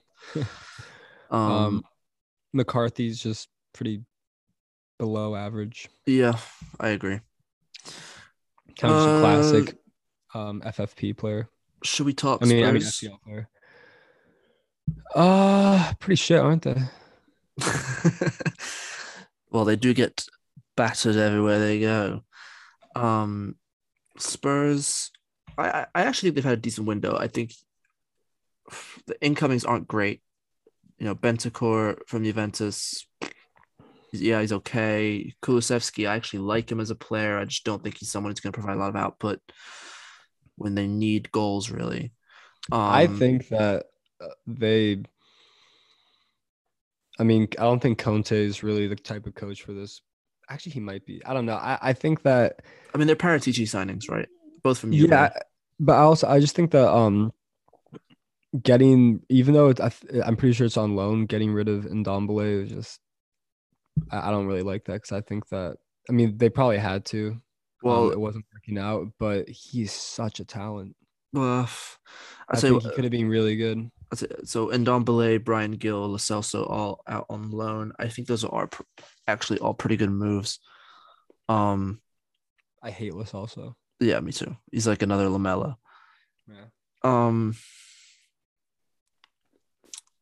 I think what Tottenham have done, it's not a great window for the immediate impact, but they're starting to set themselves up a little bit better for the summer because that squad does need a massive overhaul.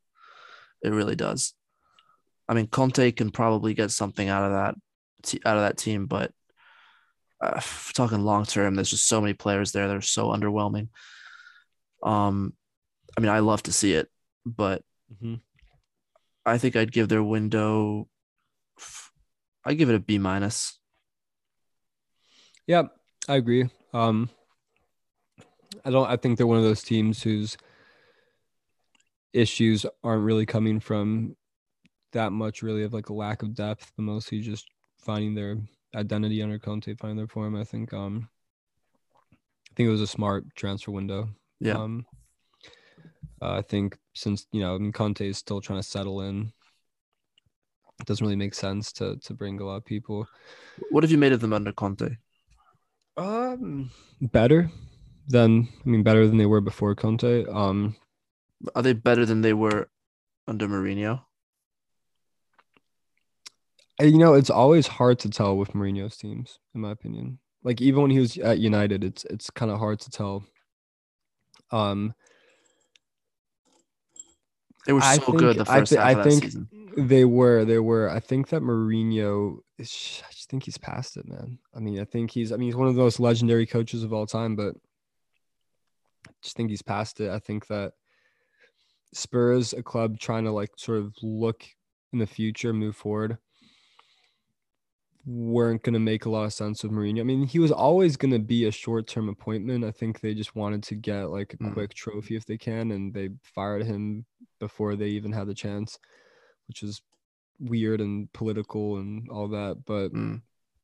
um, yeah, Conte's better. Uh, they're a little inconsistent, which is which is normal, right? For you know a new coach.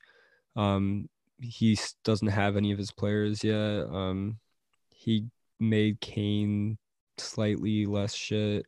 Um, Harry Payne.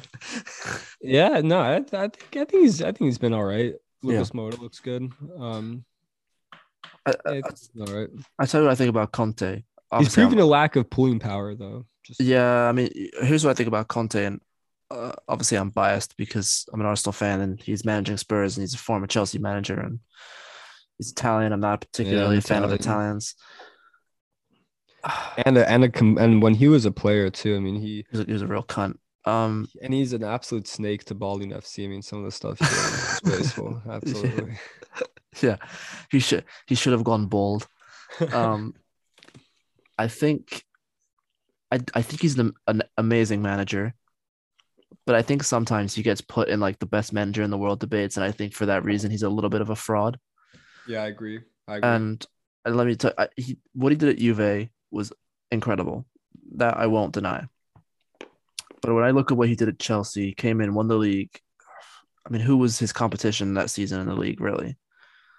Um, you know, there was Pep's first season. He was implementing his, you know, his idea. He was taking over a pretty aging City squad, especially in the, the back line. yeah. Um, you know, obviously Klopp's Liverpool weren't anywhere near there. You know, his, his toughest competition were probably like what was it Mourinho's United, Uh, that's a good point. Um, Pochettino's To be- Spurs. He wasn't yeah, beating to, top, to be fair teams. though, um, Chelsea weren't that great though when he came in. I mean, he he came in for a reason. You know, he um he had what was it like Victor Moses as a fullback for the majority of the season. yeah, yeah, I, I think that I, I mean I actually think that that was pretty impressive season. That Chelsea side was pretty impressive, even if their competition wasn't what it is now. Mm, I do agree though, like he does get put in that debate without merit. I mean, first of all, he hasn't won the Champions League. I mean, he's he, he, his track record in Europe is actually appalling. Yeah, It's group stage exit after group stage exit. I, I hate this word because it makes no sense, but I'm gonna use it anyways. A bit of a passion merchant, isn't he? you know that, Um, that that video when he's like coaching Italy and he like jumps up on top of the dugout like at the Euros. mm-hmm. Such a passion merchant, man. I think that I don't think he's the most like tactically astute coach. I just think he's really good at implementing his stubborn system. Yeah. I don't think he's really known for like clever tactical maneuvering and outwitting his opposition. I think he- he relies on intensity and, and, and passion and just, you know, energy coming from him and his staff with just very rigid style of, of footy and well organized and um you know a good reputation. And for that reason i think he'll always just be a very good manager but never one of the best managers. Yeah, I mean, I, I do think he's in that like he is a he is a top manager. There's no like, uh, there's no questioning that. I just don't think he's in the Pep Klopp debate, and I, I think with do you think do you think anyone's in the pep Klopp debate right now maybe Nagelsmann. i still think it's just them two right now. But I mean, also they've got a longer track record behind them. When you look at what Nagelsmann's done, he's he's been pretty incredible. No, no, I know, but I'm saying like, I think those are like the two like. Obviously, it's nothing like Messi and Ronaldo, but it's kind of like a similar, you know, I know what you mean. pairing of names, right? F- uh, Baldiola and Yellow Teeth, topping the charts. Um, yeah, I, I mean, I do think Conte, if if Daniel Levy truly uh, backs Conte, gets him what he needs, I think Conte domestically can take Spurs to a pretty high level. Um, what what what's high level? Because I, I surely you don't think they can win the league. Not with this competition. no, I, mean, don't think Spurs can win the league. I I think he at take like I- like like a second place I, trophy. th- I think he could, yeah, like second or third, if he gets the right players in. But Yeah, then again, he's he's going to be up against tough competition. I mean, you're, obviously City will be back. You, you know, Liverpool I think will be really good next season again. I think, I actually think I think Arsenal I, I think I are think the best quite quickly. I think the best that Spurs fans can realistically hope for from this Conte project is Consistent top Top- four. top four, not getting embarrassed in Europe, and, and maybe winning a cup. I think be, I I think think- most Spurs fans would take that. I think most Spurs fans would take like this. um, but yeah, Um, no, I think I think that like anything less is probably a failure, and anything more is just not going to happen. Yeah. All right, so Um, let's. But moving on, I, I'll yeah, let's. What did we did we already grade, grade Spurs? Was Yeah, I think we give him a B minus. B minus. Okay. What, That's what, what's next? What's next club? Watford, Elton John's club. I'm gonna be honest, they brought in a bunch of players I don't really know much about, and they loaned out a player that I never really watched play. Ranieri also. That was just one of like those signings that are just the, it's written in the wall, isn't it? I mean, Yeah, I don't think I've ever seen a signing that was so destined to go the way it did. and now they've got Roy Hodgson. And what didn't Roy Hodgson retire? Yeah, I now mean- he's back. Yeah. I can't really grade their window because I I don't know enough about these players, but it doesn't it doesn't fill me with enthusiasm or hope if I'm a Watford fan. For me, they're preparing for another season in the championship. They're bulking up that squad because they know they're going to need a lot of players next season in the championship. Yeah. I mean, I think that. Do you think we're beginning to see like a like a Watford, Fulham, Nor- Norwich like boomerang complex where it almost starts fitting into their structure in a bizarre way? I definitely think that's Norwich's model. I mean, they're they're quite open about it. Their model is basically promote, relegate, promote, relegate, promote, relegate. But but but but surely, I mean, you you would think that that doesn't really make a lot of financial sense. The kind of amount of money you're you're losing every season you go Well, no. down. Well, no, because every time you come up, you get a ton of money. Hmm. That's I would love to be a Norwich fan. It sounds amazing. Yo-yo club. They, you know what they say? Like they Norwich have won like they've won like twice the amount of they've won the same amount of titles in the last like four years that Spurs have won since like 1961 because they keep winning the championship. yeah, I might I might just grade Norwich. I mean, sorry, we're doing we're seeing Watford right now. I might just grade Watford like a. C minus D. I don't even think I can grade them. I can't grade them. I'm just gonna give them a just a NA right now. You know. They're kind of a nothing club. Yeah. Should Although I do- do like I, I do like João Pedro. yeah, he looks decent. Yeah. Should And and, uh, and and Emmanuel Dennis. Do you know why he didn't go to the African Cup of Nations? not, not really sure. I think Watford just didn't let him go. Yeah, because I was thinking like surely he didn't prefer losing every week with Watford than representing one of the better countries. Well, he showed that by Um, immediately getting sent off. So Yeah, after I captained him. I, I removed I, re- I like uncaptained him like a minute before the deadline. Thank God. Uh, okay, so you, you, who, who's next on the list? West Ham. They didn't really do much business, did they? They did nothing. Absolutely no moves, and I think they should think have they made a move. Yeah, I think they should have made a move. They they have I think Europa they League. would have showed a, they have Europa League and they would have showed like a real kind of you know Well. So they made a, if I'm correct on the numbers, they made a 60 million pound bid for Darwin Nunez on deadline day from Benfica. That got turned down.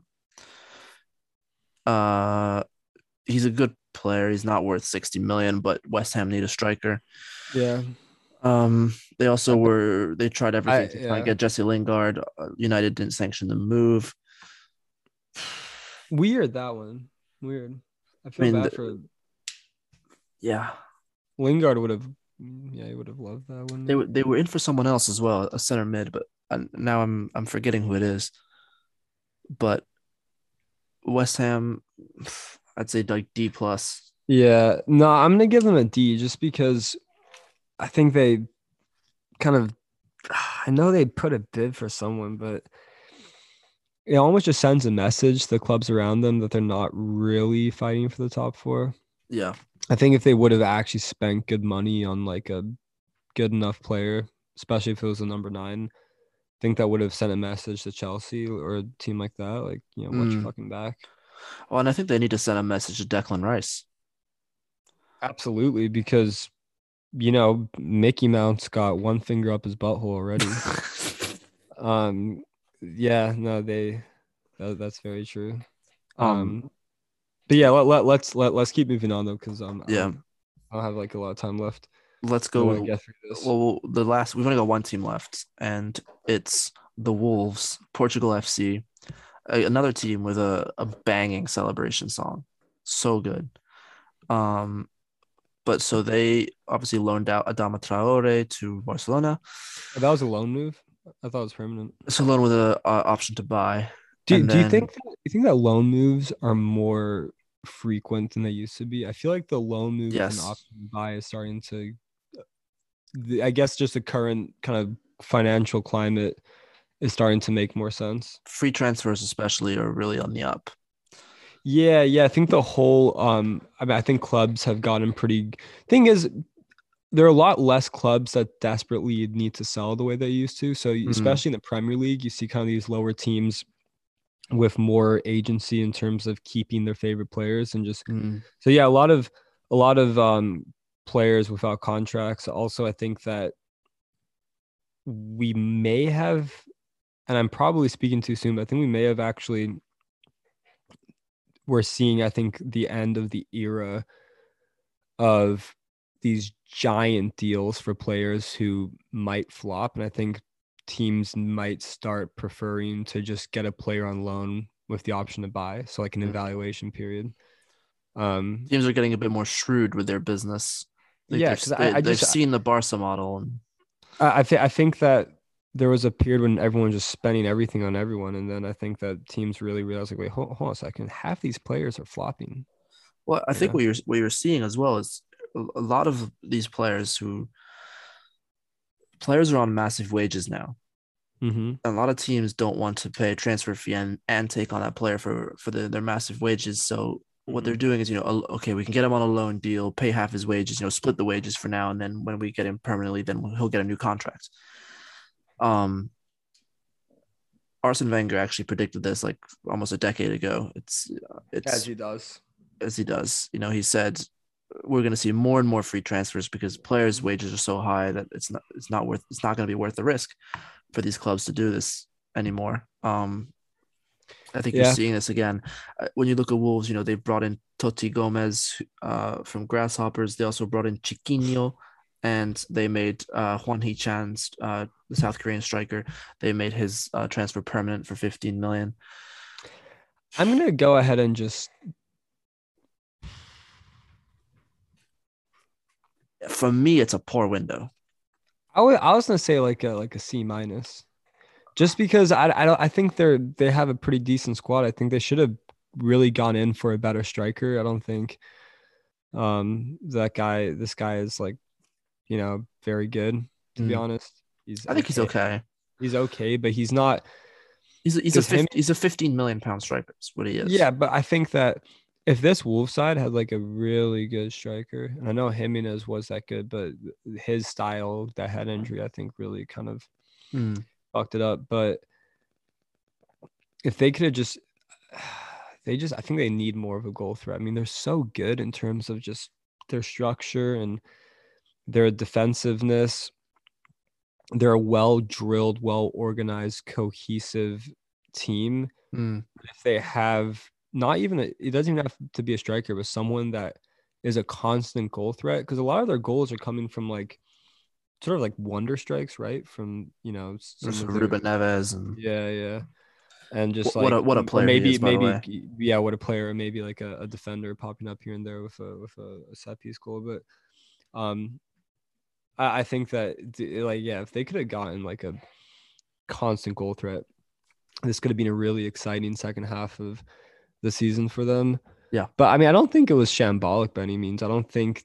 I mean, just looking at the fact that it's a January transfer window, that any kind of real additions they're probably looking to do over the summer when they can have that preseason and everything. I think that Mm. there wasn't really that much of an emergency. They're kind of in a weird spot in the table. I don't think there's that much on the Well, line. They're sitting around seventh. yeah, I I, I don't. I think I'm I'm gonna give them a C minus because I don't think it was great, but I don't really think it was like a disaster by any means. Here's why I don't think it was it, was a very good transfer, a very good window. Sorry, I don't really understand loaning out Adama Traore. I I know he doesn't provide very much in terms of That I, that I agree with too. but he is so direct and he causes Yeah. so much havoc for them, especially off the bench. And if they could have Um, gotten someone like, remember there was a They didn't replace him him and Jimenez were- yeah, but there was a point when him and Jimenez were linking up very well. very well. they- Yeah, in 1920.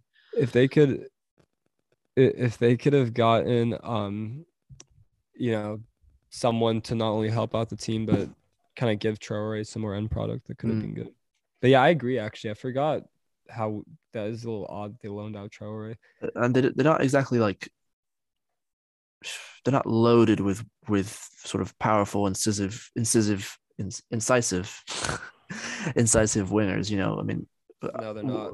I mean daniel Podence, you know techie player but again Yeah. not much end product Yeah. what has actually happened to to pedro neto um yeah i don't think he's played a game this season To be honest with you, Neto, Neves, Moutinho, some of these they all kind of look the same. At, at some point, they all kind of just blend together. When when I think of Wolves, it's just a bunch of short Portuguese folks with a little bit of a beard and yeah uh yeah. I mean, Neto, yeah, he hasn't played a game this season. I, I, I, I- I genuinely think he is an incredible talent. Yeah. And they yeah, do- wait, they- yeah, what happened to him? Because I remember there was a point when everyone wanted to get Neto on fantasy. It was like I was like a two, three week period. So, Pedro Neto injury. We'll give it a. So apparently he's out until at, still at least February. Yeah, no, they they they should have brought someone. So I give that a C minus, and you're giving it what a D minus, D plus. D plus. Okay, Yeah. well, pretty. So I think in general we've pretty much on the same page. I think that Yeah. I mean, not the most exciting window by any stretch of the imagination, but I think a lot No. of clubs, um, you know, showed some some responsibility. Um, Everton's Everton like usual. Um, I, I yeah. I we mean, ma- like I should said, we, should we maybe give like our vote for uh move of the window?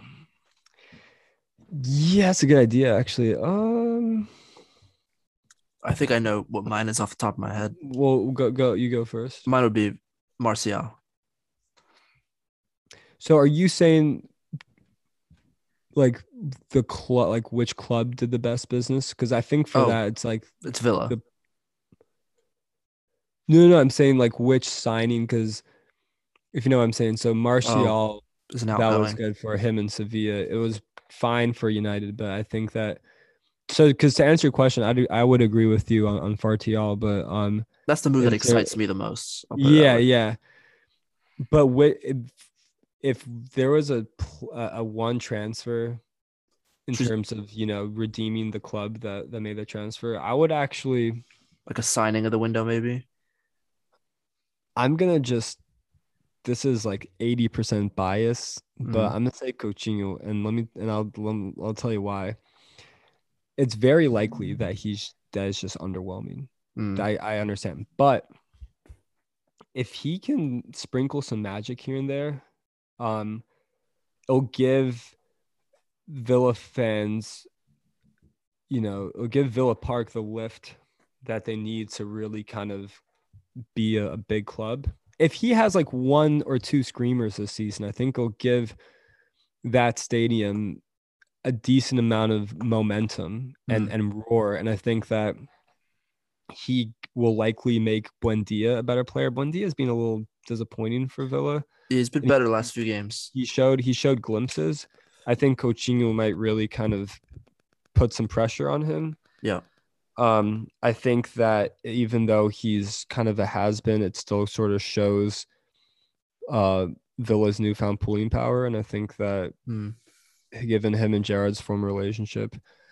Uh, and I'm I'm kind of just gonna go with what you were saying with Martial. This just excites me the most, especially as a Brazilian. I mean, this Yeah. it's just something that it might not be the best piece of business, but it's probably to me the most exciting one. It could be. I mean, it could be a great piece of business. Yeah. Uh, for me, the So the in the sort of incoming signing that excites me the most. I'll tell you what. It might not be the signing that works out, but the the signing that excites me the most personally is Christian Eriksen at Brentford. that's true. I see. Yeah.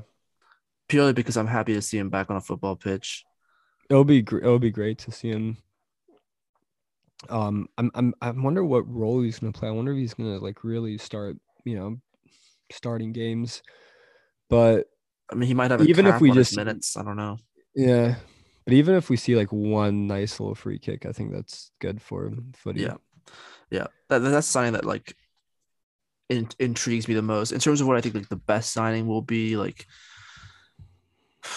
I, I know it's kind of an underwhelming one, but uh, actually no, uh, it's not underwhelming. I think it would maybe Bruno Guimaraes at Newcastle. I think it's a top signing. Yeah, no, I think that's probably um in terms of a, a small-ish club pulling some weight. You know, that's A player of, of real quality, you know.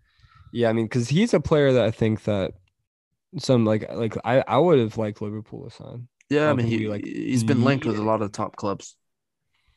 Yeah, and and in classic Brazilian fashion, he he went for The bag. dinheiro, caralho. Do you know? Do you know how much he's gonna be on? Uh, probably quite a bit. Two two twenty a week. he's gone Almost from he's gone from like almost as much 30k a week. uh, it's almost as much as I'm making. I mean, that's that's a lot. Raking in the bag. yeah, you don't know what I do. So, um, yeah, I think this this concludes the the first episode. Yep. Always a pleasure. Yes, sir. And um, yeah, let's let's get back at it. yeah, a bit of a long one to start us off, but hope that everyone who listened to this enjoyed the episode. Make sure to, you know, follow us, subscribe, whatever on all of our different socials. I'm not sure what those will actually be yet, but we'll so- yeah, yet, sort yet that out. be- Well, um, all right, include all the links in the description. Um, until next time, all right. Join us again at Clear and Obvious. the Clear and All right. Obvious podcast signing out. All right, Alexander. Peace Goodbye. out.